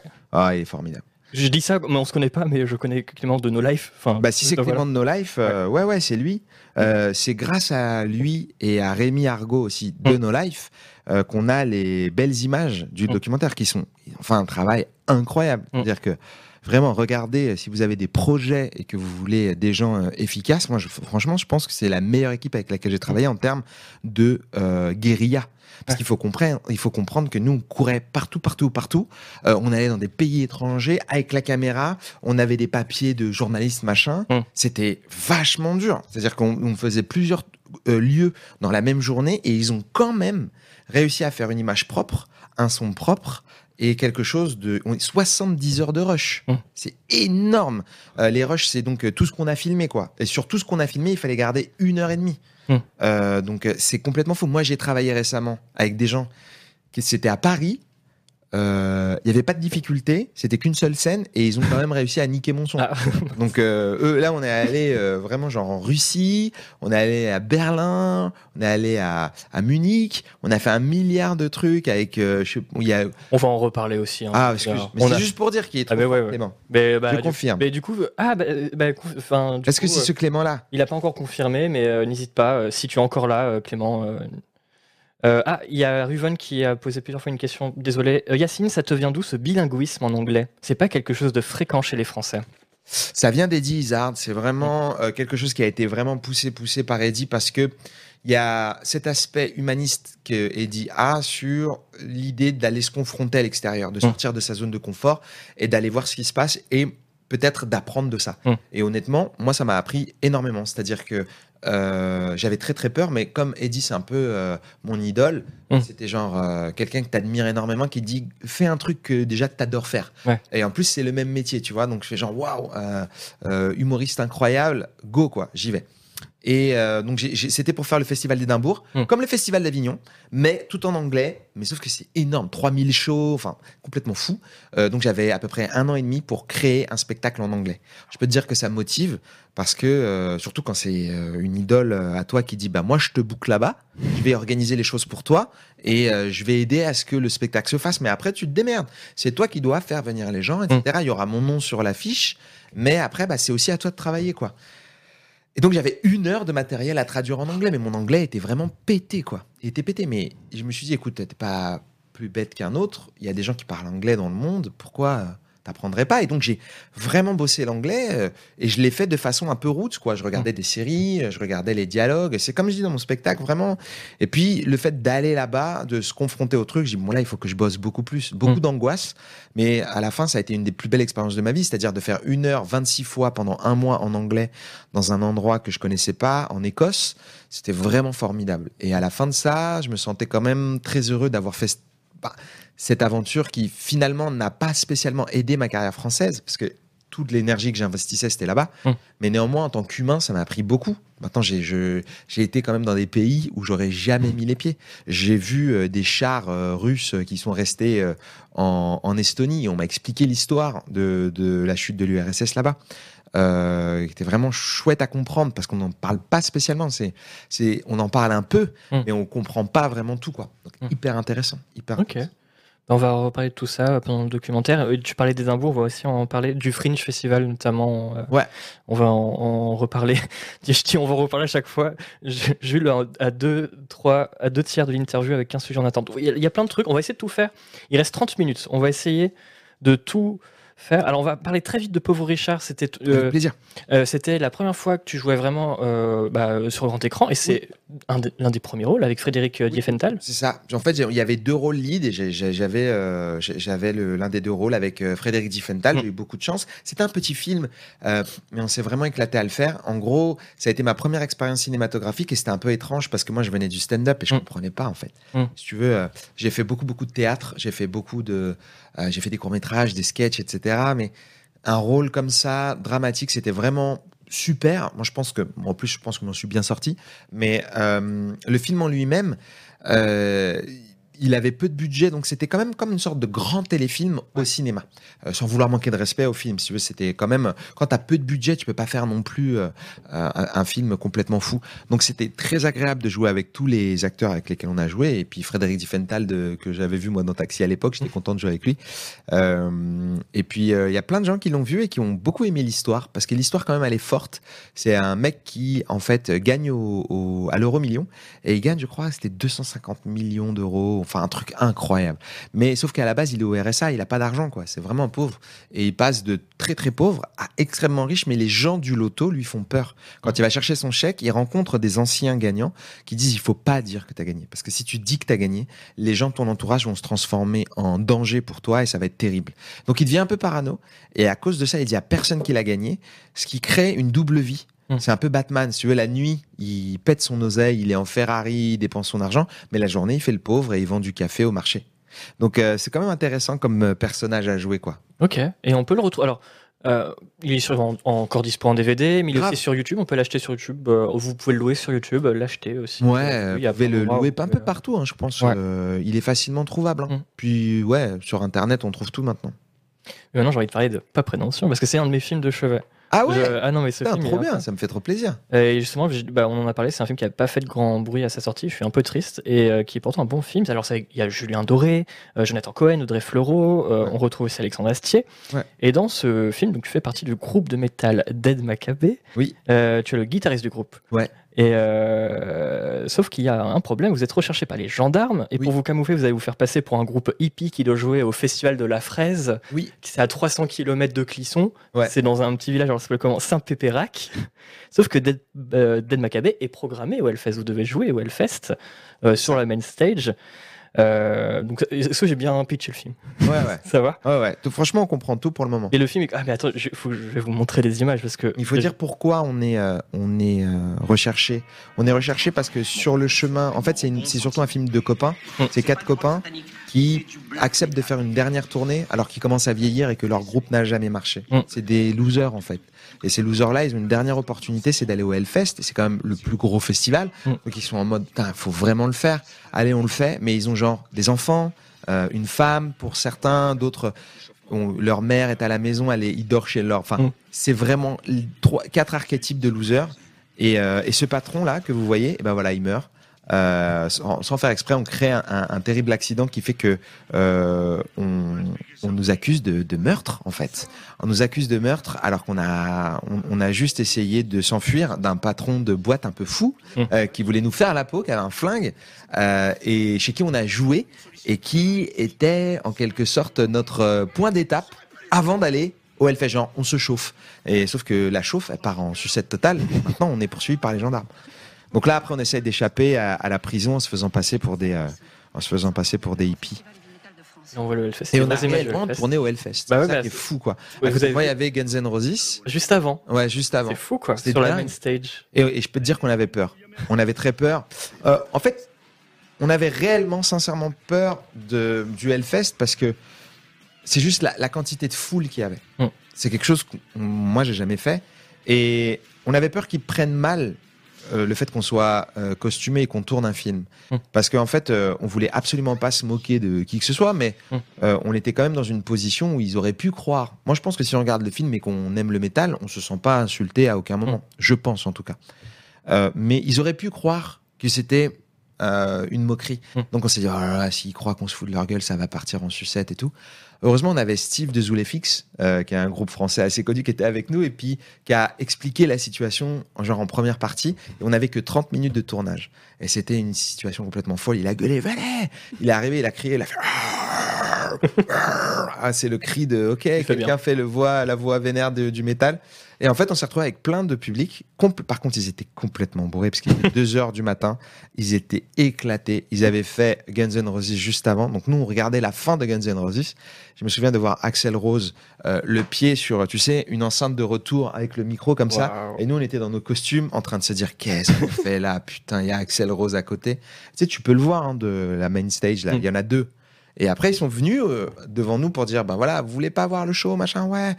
Et il y a eu aucun problème. Nous, on avait répété vraiment les mouvements des doigts, etc. Enfin, on s'était oui, pris la tête. avez vraiment de la guitare ou c'était. Alors, le- je faisais un tout petit peu de guitare, Ouais. mais je me suis vraiment pris la tête à apprendre Mm. comment on jouait le morceau. C'est-à-dire qu'aujourd'hui, je peux peut-être encore le, le jouer. Et puis, il y a eu les gros plans qui ont été faits par Karim de Zoulefix, euh, qui est un gratteux incroyable, qui faisait des trucs de ouf. Mm. Et lui, les gros plans, bon, ben, on les voyait. Mais de loin, il fallait quand même que je sois au- à peu près aux bons endroits euh, sur la guitare, sur les frames, tu vois, euh, sur les frettes. Et là, euh, on a joué des fois, on n'a eu aucun problème. Le seul truc qu'on a eu, c'est un jet de brosse à dents. Non. Ouais, mais je pense que c'est plus parce que la personne était complètement saoule. On a eu un jet de brosse à dents qui était imbibé de boue du Hellfest. Tu sais, tu vois, le Hellfest, c'est un peu boueux. Ouais. Et je me souviens de Julien Doré, qui est quand même, qui est conscient, qui peut avoir une forme de d'antipathie, peut réveiller de l'antipathie chez certaines personnes. Il disait, bon, euh, il avait son costume. Il est allé se balader en costume comme ça. Et en fait, euh, ben, comme les, les hardos, c'est des gens gentils, comme Dedo, quoi. Tu vois, c'est vraiment un archétype euh, cool, cronenbourgiste. Et ben, tout le monde était adorable avec lui. Il est revenu choqué de la gentillesse des gens, quoi. Mm. Il s'attendait un peu à se faire malmener. Les gens ont dit, mais on t'adore, mec, tranquille, t'es là, profite, tu vois. Surtout que c'était l'époque en plus Julien Doré, c'était son époque Nouvelle Star encore. Ouais. Enfin, on, on il avait vraiment. beaucoup à ça. euh, ouais. Il n'était pas encore en mode euh, arty cool. Mm. euh, il y avait encore un peu ce côté un peu euh, télé-réalité, machin. Mm. Puis il avait joué peut-être que dans un ou deux films. Il avait fait un film avant, qui avait pas schéma, et là c'était son deuxième film, qui a pas schéma. Après, je crois il a fait. je crois qu'il en a pas fait après, ou peut-être il en a fait un, mais je sais pas lequel. Mais en tout cas, je vous conseille euh, Pop Redemption, euh, qui, est, qui, est, qui est vraiment cool. Euh, alors, je vais essayer d'un peu avancer parce qu'il est déjà 21h06. Il va falloir que je fasse un trait d'investigation. Bah ouais, mais oui. Quel, quel enfer. Euh, mais oui, j'en ai parlé rapidement. T'as travaillé, t'as bossé pour, j'allais dire Nova. Pourquoi? No Life. Ouais, No Life. Pendant 5 ans presque, tu Ouais. présentais une émission. Tu présentais quoi là-bas? En fait, je présentais un truc qui s'appelait Tips. Mm. Tips, c'était une émission que Alex Pilote m'a proposé de présenter euh, parce que moi, je connaissais Davy chez No Life et Monsieur Poulpe. Et j'aimais bien l'atmosphère de No Life, en fait, parce que j'ai des amis qui regardaient No Life et qui m'en parlaient tout le temps. Et c'est vrai que je suis devenu un peu euh, curieux de No Life par l'intermédiaire de potes qui étaient très, très nerds, mmh. qui regardaient vraiment et qui connaissaient tous les présentateurs, etc. Et quand, euh, quand on m'a proposé, quand Alex Pilote, que j'ai rencontré par l'intermédiaire de Davy et Poulpe, parce que j'allais des fois à des soirées No Life, que je mm. participais à des événements où je jouais, où il y avait François Descraques aussi, mm. qui avait diffusé son, son euh, Visiteur du futur sur No Life. Enfin, c'était vraiment une atmosphère très euh, radio libre, mais télé libre, et très punk, euh, mais positif, très punk nerd. Je, je les trouvais vraiment hors du système, quoi. Et c'était vachement beau à voir. Et la, la communauté No Life aussi, c'était des gens formidables, mm. formidables, exigeants mais formidable. Donc en fait, on m'a proposé de faire tips, qui était genre vulgarisation euh, de trucs techniques, sauf que euh, moi j'avais l'explication euh, en deux feuilles par exemple de ce qu'était ce que je devais expliquer, que ce soit comment marche le Wi-Fi, et moi je devais trouver des blagues. Mais c'est dur de trouver des blagues quand c'est pas toi qui fais les recherches. Et sauf que moi je pouvais pas faire les recherches parce que j'avais pas les compétences techniques, donc c'était dur. Il y a des fois je disais n'importe quoi et le forum s'embrasait non, c'est une fausse information, c'est inadmissible. Donc apparemment, moi, euh, Alex m'a dit regarde jamais le forum. Parce que il euh, y a la moitié des gens qui t'aiment beaucoup et l'autre moitié qui te détestent parce que tu te trompes des fois. Et je dis ouais, pardon, je te jure, j'essaye de pas me tromper, mais c'est vachement dur. Et hum, j'ai adoré le faire, mmh. mais j'ai aussi adoré quand ça s'est terminé parce que j'avais l'impression que c'était une expérience qui était limitée dans le temps et que c'était bien de, stopper. Mais juste faire partie de l'aventure de No Life, pour moi, c'était un privilège. Hmm. J'ai des t-shirts No Life à la maison encore. Et maintenant que No Life est plus là, euh, ça ah bah, brisé le cœur. Mais ah, j'ai pleuré, moi, à la fin. c'est normal, je comprends. C'était vraiment très, très triste. Et je sais que les gens de No Life travaillent encore dans plein d'endroits hmm. et que c'est des gens incroyables. Comme Rémi, et Clément qui sont euh, des génies de, de, travailler vite, bien et fort. C'est vraiment des gens extrêmement, extrêmement compétents. Ils travaillent encore avec la même. Enfin, je... des fois, ils travaillent encore. Avec ils ont tout le temps du travail. Clément, il bosse, il est plus dans la région parisienne, mais il a du travail. Si vous avez des trucs à faire mixer, si vous avez des choses, franchement, proposez-lui. Rémi, c'est un des euh, chefs-op les plus rapides et les plus forts que je connais. Euh, vraiment, j'ai travaillé avec des gens, il est ultra chaud. C'est-à-dire que lui, en deux secondes, claque, il comprend la lumière, il sait comment faire le point rapidement, tu lui dis ce que tu veux. Puis surtout, c'est des gens très, très, très, très gentils. Hum. C'est-à-dire que moi, j'ai traîné avec eux dans des pays étrangers tout le temps, on n'était que tous les trois tout le temps. C'est des gens, il n'y a jamais de problème. C'est-à-dire qu'eux, ils trouvent des solutions avant que toi, tu dises Ah ouais, là, il faudrait, non, on a trouvé, t'inquiète pas. ça n'existe pas. Il y a des gens, vraiment, il faut les prendre par la main. Et je pense que ça, c'est l'expérience No Life. Hum. C'est tu fais du bric-à-brac, tu apprends très, très vite. Et puis quand tu vois Alex Pilote travailler, il ne fait que travailler. Mmh. C'est-à-dire que je le voyais tourner, monter les trucs, il ne fait que bosser, bosser, bosser. Donc, forcément, quand tu as été à cette école-là, ben, c'est l'école du, travail, c'est pas l'école de, des mecs qui se la coule douce et qui demandent euh, combien d'heures j'ai, euh, c'est quoi, combien le cachet. C'est vraiment l'école de faut travailler dur, euh, on veut rendre le projet bien fait. Et je pense que même en tant que téléspectateur, ça se voyait que c'était. Ça se voit de ouf. Ça, se voyait, C'est clair, quoi. Puis la passion. Mmh. Euh, je vais sauter quelques sujets, mais du coup, je vais rebondir sur euh, le, ton documentaire euh, Netflix qui s'appelle Voulez-vous rire avec moi ce soir, où tu as visité plusieurs pays pour rencontrer des comédiens de stand-up. Euh, sujet, c'est très drôle. On doit à Paris, Bruxelles, Berlin, Édimbourg, New York, Moscou, avec comme objectif de montrer que l'humour n'a pas de frontières. Euh, tu as fait de super rencontres là-bas. Euh, tu as même réussi à interviewer Bill Burr. Il y a Eddie Izzard dedans.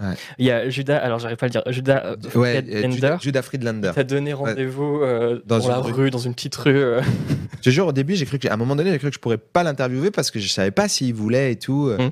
Et Judas, il est particulier. Et, mais il est super cool. Mais il est un peu particulier parce que euh, il est dans sa petite bulle, euh, tu sais, il est germophobe, et il tire la main comme ça, tu vois, de, loin. Mm. Moi aussi, je suis germophobe, donc euh, je comprends. Donc j'étais vraiment genre, rodé, cool, on se comprend, faut pas qu'on se touche. Mm. Et, et, à un moment donné, j'ai cru, bon, ça y est, l'interview est foutue. Sauf qu'à un moment donné, il me dit, bah Yacine, t'es où? Je te cherchais. et je fais quoi? Bah, je me disais, on va pas tourner, tu vois, parce que j'étais là à un show pour filmer quelqu'un d'autre, je le croise. Normalement, on devait se voir, il me donnait pas de nouvelles. Et moi, je restais sur New York, je sais pas, quatre jours. Mm. Et, il me fait non mais viens, je t'emmène dans le meilleur endroit et tout. Il prend sa valise, il a une valise et il m'emmène dans une ruelle. Je sais pas pourquoi. C'est lui qui décide qu'on va dans cette ruelle. Et après, il enlève un comment dire le micro qu'il avait euh, sur lui. C'est-à-dire qu'il avait déjà un micro. C'est très bizarre d'avoir un micro fil, le micro là, cravate. Il l'enlève et il met le mien. Enfin, c'est Clément qui lui met. Et là, je capte pas pourquoi il en a un, mais bon, je me pose pas de questions. c'est un peu le principe de dire, écoute, mm. là, c'est plus le moment de réfléchir, c'est le moment de faire l'interview. On fait l'interview, super sympa, trop bonne ambiance, en plus très joli décor. On voit un taxi jaune qui passe, tu vois ce que je veux dire? Et puis après, je découvre sur Netflix qu'il a fait un show euh, qui s'appelle L'homme, euh, euh, le président, enfin je sais plus c'est quoi le titre, mais Judah Friedlander, il a un show sur Netflix, Ouais. mais il a enregistré pendant qu'on était là-bas. C'est-à-dire qu'il l'a fait plusieurs jours, mais une des journées qu'il a tourné, c'était là-bas. C'est pour ça qu'il avait une caméra. Quand il est monté sur scène, il a posé une caméra. Et il avait une amie à lui qui le filmait comme ça dans le, dans le public. Et il avait ce fameux micro-cravate. C'est lui, c'est vous. Là, j'ai mis une image de. Ah, Là, vous le voyez. Voilà, euh, c'est lui. euh. Et, euh, et il, avait, il avait donc filmé son, son spectacle Hmm. au Comédie Cellar. C'est parce que c'est là qu'on était. On est dans une ruelle qui est juste à côté de. Ok. Parce que j'ai vu. Enfin, je sais qu'il est dispo sur Netflix. Je l'ai pas encore regardé, mais du coup, c'est dans celui qu'on voit. euh, D'accord. euh, Exactement. Ok, trop bien. Bah, tu verras qu'il est habillé pareil. Euh, Est-ce qu'on le voit lui, c'est va le revoir Je sais Natterman. pas. Là, je mets un petit extrait euh, proposé par Comédie Plus. Mais un petit texte. ouais. Mais euh, en tout cas, ouais, bah, c'est hyper intéressant. Euh, alors, hop, je vais remettre ce plan-là, hop là. Euh, ça parle de beaucoup de sujets, de, de- des préjugés, par exemple. Ça, ça, vous parlez de, bah, ça semble logique qu'un humoriste français joue au Québec, alors que l'inverse beaucoup moins. Il y a beaucoup moins d'humoristes québécois qui veulent jouer euh, en France. Je sais pas pourquoi. Il y en a quand même hein, qui veulent venir Ouais. en France maintenant. Maintenant, je dirais qu'il y en a un peu plus, mais à l'époque, il y en a moins parce que je trouve que, en fait, au Québec, ils avaient beaucoup plus la culture du stand-up, alors qu'en France, on, on l'avait, elle était naissante. Mm. Entre 2011 et 2021, Mm. euh, elle a explosé. Surtout les cinq dernières années. Maintenant, il y a trois comédie clubs. Il y a le Barbès Comedy Club de Ouais. euh, il y a le euh, Madame Sarfati Mm. euh, De- qui a ouvert Farid. Paris, ouais. Euh, et le Fridge de, de, de Kev Adams, il y a Mm. le Jamel Comedy Club, donc ça fait quatre vrais comédie clubs qui s'appellent des comédie clubs. Ouais. Euh, bah, pour les Québécois, je pense que ça commence à devenir peut-être euh, attractif Mm. de se dire on peut jouer, si on est bon, on peut vraiment faire carrière en France. Mm. Après, est-ce qu'ils ont envie d'habiter en France? C'est tellement violent Paris comparé à Montréal Mm. que moi, si j'étais Québécois, je resterais à Montréal. je te le dis clairement. Et ça parle aussi. Vous, tu rencontres aussi un grand humoriste euh, allemand, mais c'est vraiment une énorme star euh, là-bas. Tout à fait. Et euh, vous parlez Michael Mittermeier Il s'appelle comment? Michael Mittermeier. D'accord. Et, et du coup, ensemble, vous parlez du cliché comme quoi les Allemands ne sont pas drôles, apparemment. Mais c'est vrai, il y a beaucoup de clichés. Personne croit que les Allemands sont marrants. Mm. Et, et d'ailleurs, il le dit, euh, Dan Natterman. Mm. Il le dit, les Allemands sont pas marrants. Mais c'est parce qu'ils ont ce- ce- cette réputation-là. La Seconde Guerre mondiale a fait beaucoup de mal à l'image de l'Allemagne. Mm. Puis, euh, clairement, les Allemands, ils sont un peu trop rigides, ils sont vénères. Enfin, c'est un peu l'image qu'on en a. Mm. Et moi, en allant là-bas, j'ai vu que c'était des clichés. Et ces clichetons, ben, ils restent malheureusement. C'est comme tous les Français, ils croient qu'on est des bons amants, on a des bérets, on a une baguette. Enfin, je te jure, les clichés, euh, c'est incroyable. Euh, on peut pas lutter parce que c'est le comment le, le cinéma véhicule encore beaucoup ces clichés. C'est pour ça que ce documentaire, moi, il me plaît. Et ce qui me plaisait dedans, bah, c'était de rencontrer tous ces gens-là. Et que Eddie a beaucoup initié ça parce que c'est une personne qui euh, s'arrête pas du tout aux clichés et qui donne la chance euh, beaucoup aux gens et qui ne s'arrête pas seulement aux préjugés et à ce que elle, elle a peur. Mm. Tu vois, sur- les, les Allemands peuvent avoir des peurs par rapport aux Français, hein, et nous, on peut avoir des peurs par rapport aux Allemands. Euh, et quand j'ai été là-bas, je me suis amusé, j'ai passé du bon temps, les gens étaient très cool, j'ai été très accueilli, alors que je pensais qu'ils allaient me mettre de côté, qu'ils allaient me dire, ouais, toi, t'es le Franzosich, on s'en fout de ta vie, quoi. Enfin, c'est pas séduisant. Et euh, je te jure, c'est incroyable. Berlin, je pensais que c'était une ville qui se la pétait. tu sais, je me disais, ouais, Berlin, c'est trop bien, la scène électro-berlinoise. Tu vois, je me suis dit, ouais, ça doit se laisser des trucs de hipsters chiants. Et en fait, les hipsters en Allemagne, mais c'est des pauvres, en fait. Moi, j'avais pas vu le truc comme ça. C'est des gens qui organisent des bars dans leurs appartes. Ils achètent des caisses de bière et ils t'invitent à boire un, des, de la bière chez eux. Sauf que eux, ils prennent 50 centimes en plus sur le prix de la bière. Et donc, à la fin de la journée, ils ont gagné 7,50 euros. Mm. Mais ils ont transformé leur, leur maison en bar. Euh, ils fument tous dans les bars encore. Ils ont dit non, non, euh, nous, l'histoire de on fume pas dans les bars, euh, on, va, on, va, on va être un peu euh, médian par rapport à ça. On va prendre des tangentes. Alors que il paraît que les Allemands sont rigides. Nous, en France, personne fume dans les bars. Nous sommes plus rigides que les Allemands. C'est fou. Je te jure, voir tous ces clichés disparaître, ça m'a fait du bien, quoi. Euh, Il y a Bobo le maladroit qui dit les Belges sont plus drôles, c'est sûr. Bah, tu interviews euh, Guillermo Guise, euh, d'ailleurs, qui est T'as vu Guillermo Guise, ouais. Le nom du documentaire Bleu Marais, c'est euh, Voulez-vous rire avec moi ce soir? Absolument. Et à un moment dans ce documentaire, tu te rends à Édimbourg, Ouais. au festival Fringe, qui est le plus grand festival d'humour au monde, qui existe depuis 75 ans. Je crois que cette année, c'est les 75 ans.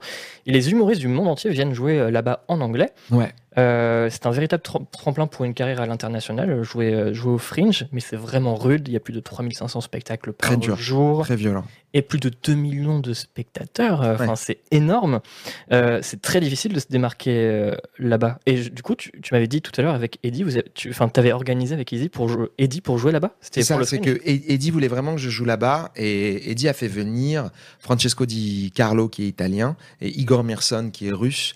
Et Michael Mittermeier était là également. Donc ça veut dire qu'on était quatre nationalités européennes, ou européennes, enfin asiatiques aussi. Hum. Euh, on s'est retrouvés tous là-bas pour essayer de dire on peut faire partie du même monde culturel. Et on a essayé de présent, enfin, de présenter ce qu'on faisait dans nos pays respectifs. C'est-à-dire que moi, j'ai traduit des blagues mmh. euh, de, mon, de mon spectacle. Euh, il y avait 20-25% qui étaient exprès pour là-bas, euh, créés pour là-bas. Et les autres ont fait pareil. Mmh. C'est ça qui est chouette. C'est-à-dire que l'ambition, c'était de dire, regardez, on peut venir d'ailleurs et pourtant passer un bon moment tous ensemble. Et franchement, on a réussi. moi, j'ai été complet plusieurs fois, ce qui était incroyable pour moi. on a joué vraiment tout le long du, du festival. Il y avait du monde. On a annulé aucune représentation. Mmh. Et alors qu'on nous avait prévenu, on nous a dit c'est normal d'avoir deux personnes dans la salle, vous inquiétez pas. C'est jamais arrivé. Euh, et moi, je disais à mon, mon stage manager, mon régisseur, je disais euh, écoute, mec, euh, s'il y a plus de, s'il y a moins de cinq personnes, tu me dis small crowd, ce qui veut dire petite, petit public. Mmh. et s'il y a plus, tu me dis Broadway. Comme ça, moi, je suis toujours content, tu vois. Et à chaque fois, il me disait, hey, Yacine, Broadway, tu vois. ça permettait, en fait, de pas devenir fou. En fait, moi, j'avais vraiment tout fait pour ne pas devenir fou. Ma, mon, ma façon de penser, c'était, pète pas les plombs. Euh, chaque semaine, il y avait quelqu'un de différent qui venait dans l'appartement dans lequel j'étais. Euh, il y a ma sœur qui est venue une semaine pour qu'on traîne un peu ensemble. J'ai mon pote Emilien qui est passé aussi pour qu'on traîne ensemble. Parce que sinon, si tu fais que ça, tu deviens un peu ouf en fait. Et tous les soirs, tu joues une heure dans une langue que tu parles mal euh, devant un public qui est souvent sous. Euh, mais quand ça se passe bien, c'est vraiment merveilleux. Je parle trop, hein, désolé. Ah pas du tout, bah non, c'est le but. Euh, les Écossais sont très drôles. Est-ce que les Écossais sont drôles? Drôles, très très gentils, mais parfois dur à comprendre. L'accent écossais, il est plus dur à comprendre, je trouve, que l'accent londonien. Oui, on m'a dit, on m'a dit la même chose. bourgeois, en tout parce que l'accent bourgeois et l'accent de, des autres euh, villes, c'est pas les mêmes. Il y a, il y a, dans le documentaire, je crois qu'à un moment vous en parlez. Apparemment, la vie à Édimbourg est très chère. Ouais. Et du coup, il y a plein d'humoristes qui viennent avec leur tente parce qu'il faut même pas se payer euh, de quoi se loger. en fait, le festival d'Édimbourg, c'est tellement euh, une, une institution et c'est tellement un endroit où il faut aller que la, vie là-bas est extrêmement chère et la plupart du temps, les... c'est comme Avignon. Tu sais, Avignon, c'est un peu pareil en France. Si t'as pas de production, si t'as pas de gens ou si t'as pas d'argent toi-même à investir, normalement, Avignon, tu le fais à perte. Et Édimbourg, ah ils le font tous à perte. C'est mmh. très rare de gagner de l'argent à Édimbourg. Mmh. Quand quelqu'un gagne de l'argent à Édimbourg, il est admiré. tu vois ce que je veux dire? Moi, j'ai pas perdu d'argent. Déjà, j'ai pas trop perdu d'argent.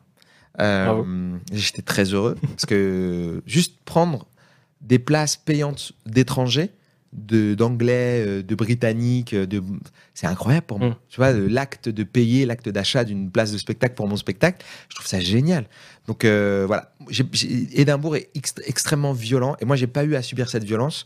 Déjà parce que j'étais protégé en quelque sorte par le nom d'Eddie, ça a été quand même une étiquette positive parce qu'il dit très très très très célèbre là-bas. et, quand elle a réussi à me proposer à des à des salles, etc., et à travailler avec son manager, ça m'a beaucoup aidé aussi. Donc j'ai eu de la chance. Je suis arrivé dans des conditions luxueuses. Mmh. Euh, j'ai pas eu à faire le free fringe. Le free fringe, c'est tu payes pas la salle, tu loues rien du tout, mais par contre tu joues dans des bars. Et dans les bars, il y a tout le temps des gens pétés. Euh, c'est vraiment l'enfer, quoi. C'est devenu une pote, euh, Eddie Izzard Ouais, un peu. En quelque sorte, à force de de jouer. Bah, avant, c'était une idole. Hmm. Donc, euh, il y, a eu y avait ce rapport-là de respect, etc. J'ai fait ses premières parties euh, hmm. en tournée en France. Et comme c'est quelqu'un de très simple, euh, pas du tout star system, vraiment quelqu'un de très terre à terre et très populaire en fait. Hmm. ben ça s'est fait assez naturellement quoi. Alors que vraiment on est devenu un peu potes avec des dos aussi d'ailleurs. Hein. Euh, parce qu'on admirait d'abord. Puis nous, on avait vu Eddie en 2007 ou 2008 hmm. en Angleterre. On l'a rencontré pour la première fois. On avait fait euh, signer des coffrets de DVD et tout. Ah ouais. Là-bas, donc. Euh, et Eddie, ça fait, ça fait 30-35 ans. ah ouais. Il fait de l'humour, ça fait super longtemps. Incroyable. Ouais. Ah ouais. Franchement, c'est une des personnes les plus respectées dans son type d'humour absurde hmm. et surréaliste. Elle a travaillé avec les Monty Python. Elle a été invitée par les Monty Python. Moi, j'étais là à la dernière des Monty Python euh, à l'O2, mm. au troisième, euh, troisième rang, en fait. Parce que Eddie avait pécho des places parce que, bah, voilà, elle travaillait là-bas. Et en fait, on était là avec de la famille et tout. On a pété un câble, en fait. On voyait les Monty Python, pleines euh, bourg. En fait, tu sais, ils sont quand même âgés. Mm. Ils avaient 70 ans et tout, mais une énergie incroyable euh, sur scène. Et moi, ça m'a dit, mais en fait, il n'y a pas d'âge. En fait, c'est pour être débile, il n'y a pas d'âge. Et euh, j'ai pu rencontrer Terry Gilliam, oh discuter un peu. Hyper gentil, hyper énergique, curieux. C'était assez fou. Franchement, c'était assez dingue. Et de voir tout l'O2, donc l'O2, c'est un énorme stade qui chante Always look on the bright side of life. Et tout le monde sifflait en même temps. Je l'ai filmé un peu ça. Peut-être qu'un jour, j'essaierai de faire du montage sur ces péripéties d'Édimbourg. Euh, parce que j'ai beaucoup, beaucoup de rush. J'ai tout filmé, mais j'ai rien monté. mais ils sont quelque part, en tout cas. C'est ça. et euh, ben, tu sais quoi, c'est incroyable. C'est incroyable. Regarde, on a fini on va, on va, on, va, réussir. On va réussir. Euh, avant de poser les dernières questions, on va, il y a quand même une tradition, on va le faire maintenant, comme ça c'est fait. Plaisir. On va dédier. Alors, on a les technos sont incroyables avec un PC. Ouais. Je vais sortir mon portable et hop, est-ce que ça, va fonctionner du premier coup? Est-ce que je suis connecté en Wi-Fi? Ouais. Je vais appuyer là et je vais appuyer là. Et je vais appuyer là et hop. Est-ce que ça fonctionne? Oui, maintenant on, nous voit en direct depuis ce portable et du coup il y, a un stylo, il y a un stylo qui est juste là. Euh, et du coup tu dessines où tu veux. Donc là il y a Fanny qui a dessiné euh, Nagui. D'accord. Euh, dessine tu veux, n'hésite pas à écrire vraiment en gros, parce que tu vois, Mathieu, il était un peu timide, mais n'hésite pas à. Tu fais ce que tu veux. Euh, le dessin de ton choix pour dédicacer ce beau canapé bleu qui n'est absolument pas confortable. C'est le, premier, le premier prix Ikea, hein, c'est. Faire un dessin.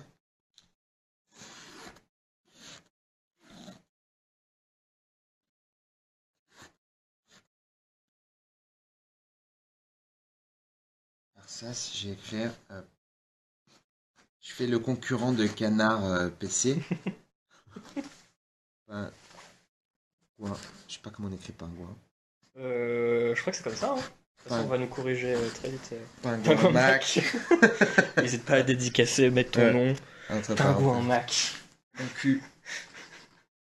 De Canard PC. Super. Parfait, bah, merci beaucoup. Bah, avec plaisir. J'espère que vous avez clippé ce moment-là. le canard PC le prendra pas mal, c'est bien sur lui Absolument reste dans nos cœurs.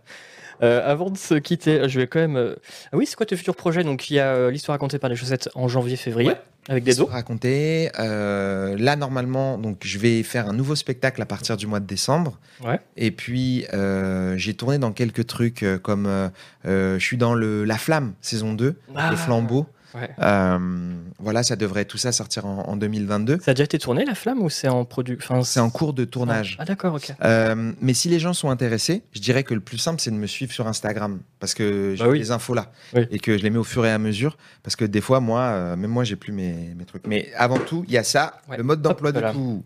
Le mode d'emploi de tout, la bande dessinée, rigolote et débile. Si vous aimez bien l'absurde des Monty Python, eh ben, il faut, faut regarder ça. Ça, c'est bien vous allez tout de suite comprendre. Feuilletez-la dans, à la FNAC. Ou, et si c'est pas à la FNAC et que vous la demandez, vous dites à la personne, il faut absolument la commander. Hein. La dernière fois, j'étais à la FNAC, il n'y en avait que deux. J'ai râlé, je dis, comment ça? Comment C'est quoi cette histoire? Un scandale? Un scandale Pétez un scandale si vous ne voyez pas dans, à la FNAC. Ouais, criez scandale, scandale. Il y a Oni euh, qui travaille à Canard PC Hardware qui a mis parfait pour ton, euh, ah, ton dessin. Ça va alors, ça va. Je suis pas. je suis pas banni de euh, Canard PC. Non, si les amis, vous avez de l'humour, c'est beau. Euh, avant de se quitter, euh, c'est vrai que j'aurais dû peut-être te le dire hors antenne. Est-ce que tu aurais une petite reco, peut-être qui n'a même rien à voir avec tes projets, un truc que tu as vu, que ça peut être un film, une série, un spectacle, n'importe quoi. Moi aussi, j'aurais une reco après. si tu as même le temps de chercher, si tu veux que je fasse ma reco. D'accord, fais ta reco d'abord. Moi, je vais réfléchir. Je pense à un film ou une série moi, je vous recommande deux courts-métrages. J'en ai très vite parlé avec Fanuret, mais je l'ai très mal vendu. Du coup, là, j'ai noté. Euh, ces deux courts-métrages du jeune, mais déjà très talentueux Martin Jova. Euh, j'ai découvert ces deux courts-métrages sur Arte. Euh, le premier, c'est Le sang de la veine, avec William Legbill et Anaïd Rosam. C'est une histoire d'amour absurde avec quelqu'un qui a un date. Tout se passe bien. ils sont sur le point de conclure. Euh, Anaïd lui demande de passer une petite musique romantique, il met du Joule. Et Anaïd se fout de la gueule de William en disant mais c'est de la merde Jules. Et William le prend hyper mal il fait mais non mais tu parles pas tu parles pas de mal de Jules c'est le sang de la veine. Et du coup il veut plus euh, il veut plus sortir avec oh. cette fille tu vois. Donc c'est euh, ouais c'est vraiment une histoire d'amour euh, hyper hyper drôle qui était sur le site d'Arte. Et il faut savoir qu'il est dans la sélection officielle court métrage pour les Césars 2022 donc, bravo à eux. Et je recommande également son deuxième court métrage donc ce, ce court métrage il est dispo sur le site d'Arte et son deuxième court-métrage, c'est avec Martin Jova, toujours réalisé par Martin Jova, mais en tant qu'acteur principal, mmh. en duo avec l'acteur Mamadou Sangaré, euh, qui est un excellent acteur. On trouve également Anaïd et William Legbill. Il dure 40 minutes, celui-là. Et que je vous recommande également, c'est euh, hyper absurde. Il retrouve un artefact euh, extraterrestre dans un chantier. Et le duo est vraiment cool. et Martin Jova, le réalisateur, devrait venir bientôt dans, l'émission. Voilà, c'est Meroko euh, alors moi j'ai une reco, c'est que j'ai tourné dans une série que j'ai trouvé drôle, euh, qui s'appelle TAC, ouais. AC. Euh, et, et, ça, c'est une reco de série absurde. En gros, ça s'appelle Troubles absurdes du comportement. C'est comme les TOC. Et en gros, les troubles absurdes du comportement, ce sont euh, tout le temps, enfin, c'est des persos dont on fait le portrait et qui ont un trouble bizarre. Euh, voilà, euh, trouble débile. Maintenant, c'est vraiment rigolo. moi, je serais dans la saison 2, je pense. Mmh. Et, voilà, ça vaut vraiment le coup de, de mater ça. Et il y a l'épopée temporelle. Si les gens n'ont pas vu, regardez le dessin animé de l'épopée temporelle. Bah oui. Regardez, c'est. Je fais Adolf Hitler dedans. Mais oui, c'est vrai que tu fais la voix d'Adolf ah, et le trône des frogs. Le trône des frogs, ce que tu as réalisé. absolument, le trône des frogs, ce que j'ai réalisé. Merci Lulu Kobayashi, tu as raison. Bah ouais, bah c'est le truc que je voulais en parler, mais en fait, je me suis dit, si euh, je voulais en parler. Bah regardez le trône des frogs, parce que bientôt, il y a en plus, il y a la série de HBO qui a sorti un teaser. Euh, Aujourd'hui, la nouvelle série, euh, le truc des dragons, là, le temps des dragons, ou je sais pas quoi des dragons. C'est-à-dire que c'est le préquel de Game of Thrones qui va mais, mais vraiment sortir. Oui. Non, Après, HBO a sorti tellement la ramasse niveau Game of Thrones. Un teaser, c'est pas grave. Mais il y a eu Game of Thrones. Game of Thrones, c'est fini. Maintenant, il va y avoir une nouvelle série qui parle d'un temps, c'était 200 ans avant Game of Thrones, et il va y avoir toutes les histoires avec des dragons, les Targaryens, tout ça, tout ça. Et moi, bah, euh, le Trône des Frogs, c'est quand même une parodie de Game of Thrones à la base. C'est pour moi, parce que du coup, moi, justement, je me demandais, pour moi, c'est un mélange de The Office, de Park and Rec et euh, de, de, de Camelot. Et bah, c'est un peu ça, mais c'est plus un mélange de Parks and Rec mm. et de Game of Thrones. Mm. Plus que. On peut dire que c'est un on, on, dit ça en français, genre un documentaire. Ouais, on dit euh, documentaire parodique. Euh. Documentaire, documentaire parodique. Et sur la deuxième saison, on a moins joué le côté documentaire parce que euh, ça bougeait trop. On a eu beaucoup de retours sur la première saison. Eh bien, écoutez, il est 29. Eh c'est fou. It is time. C'est que c'est la première fois depuis que je présente les, émissions. Mais parce que je t'ai mis une mini presse. Mais non, mais. Attention. Yacine, pour le 21h29, à 30 piles, on coupe. Alors, regarde, je vais mettre. Waouh Merci le euh, chat, merci tout le monde. Oui, merci à tous, merci au, chat. Vous avez été super, vous êtes les meilleurs. Mais oui, merci à tout le monde, Chino, Mitrérante, Oli, notre modérateur. Merci beaucoup, cœur sur toi. Euh, merci à Monsieur Chat qui est à la régie. Euh, on le voit, on voit ses bras. Oui, Podcast disponible. je vais essayer de le dire le plus vite possible. À 31, ça sera fini. Podcast disponible dans 24 heures, moins de 24 heures sur Spotify, Deezer, un peu partout, sur YouTube en vidéo. prochain, les prochains invités. Je vais vous dire, alors attendez, ma fiche. Ah, c'est où? Ah C'est où? C'est où? Alors, la semaine prochaine, euh, je vais avoir Ultia, la streameuse Ultia. Je suis trop content. Euh, il y aura également, donc ça sera le 12 octobre, le mardi 19 octobre, il y aura Armel M, c'est euh, l'animateur de la matinale de Radio Nova.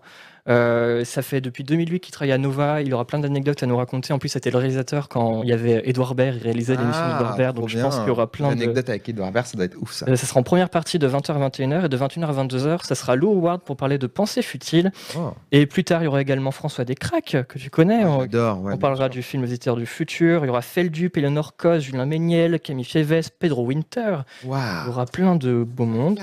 Donc, rendez-vous la semaine prochaine, mardi, pour l'apéro. Et n'oubliez pas que vendredi, vous pouvez m'écouter si vous êtes tôt. Euh, si vous vous levez tôt à 7h47 sur Radio Nova, on va parler jeux vidéo. Des gros bisous. Passez une excellente soirée. Maintenant, je vais mettre la caméra qui est juste là. N'oubliez pas la bande dessinée qui est juste là. Regarde, tu peux la montrer le dans. De tout. Maintenant, on nous voit ici le mode d'emploi de tout. Et maintenant. Au revoir. Passez une très bonne soirée. Bonne soirée.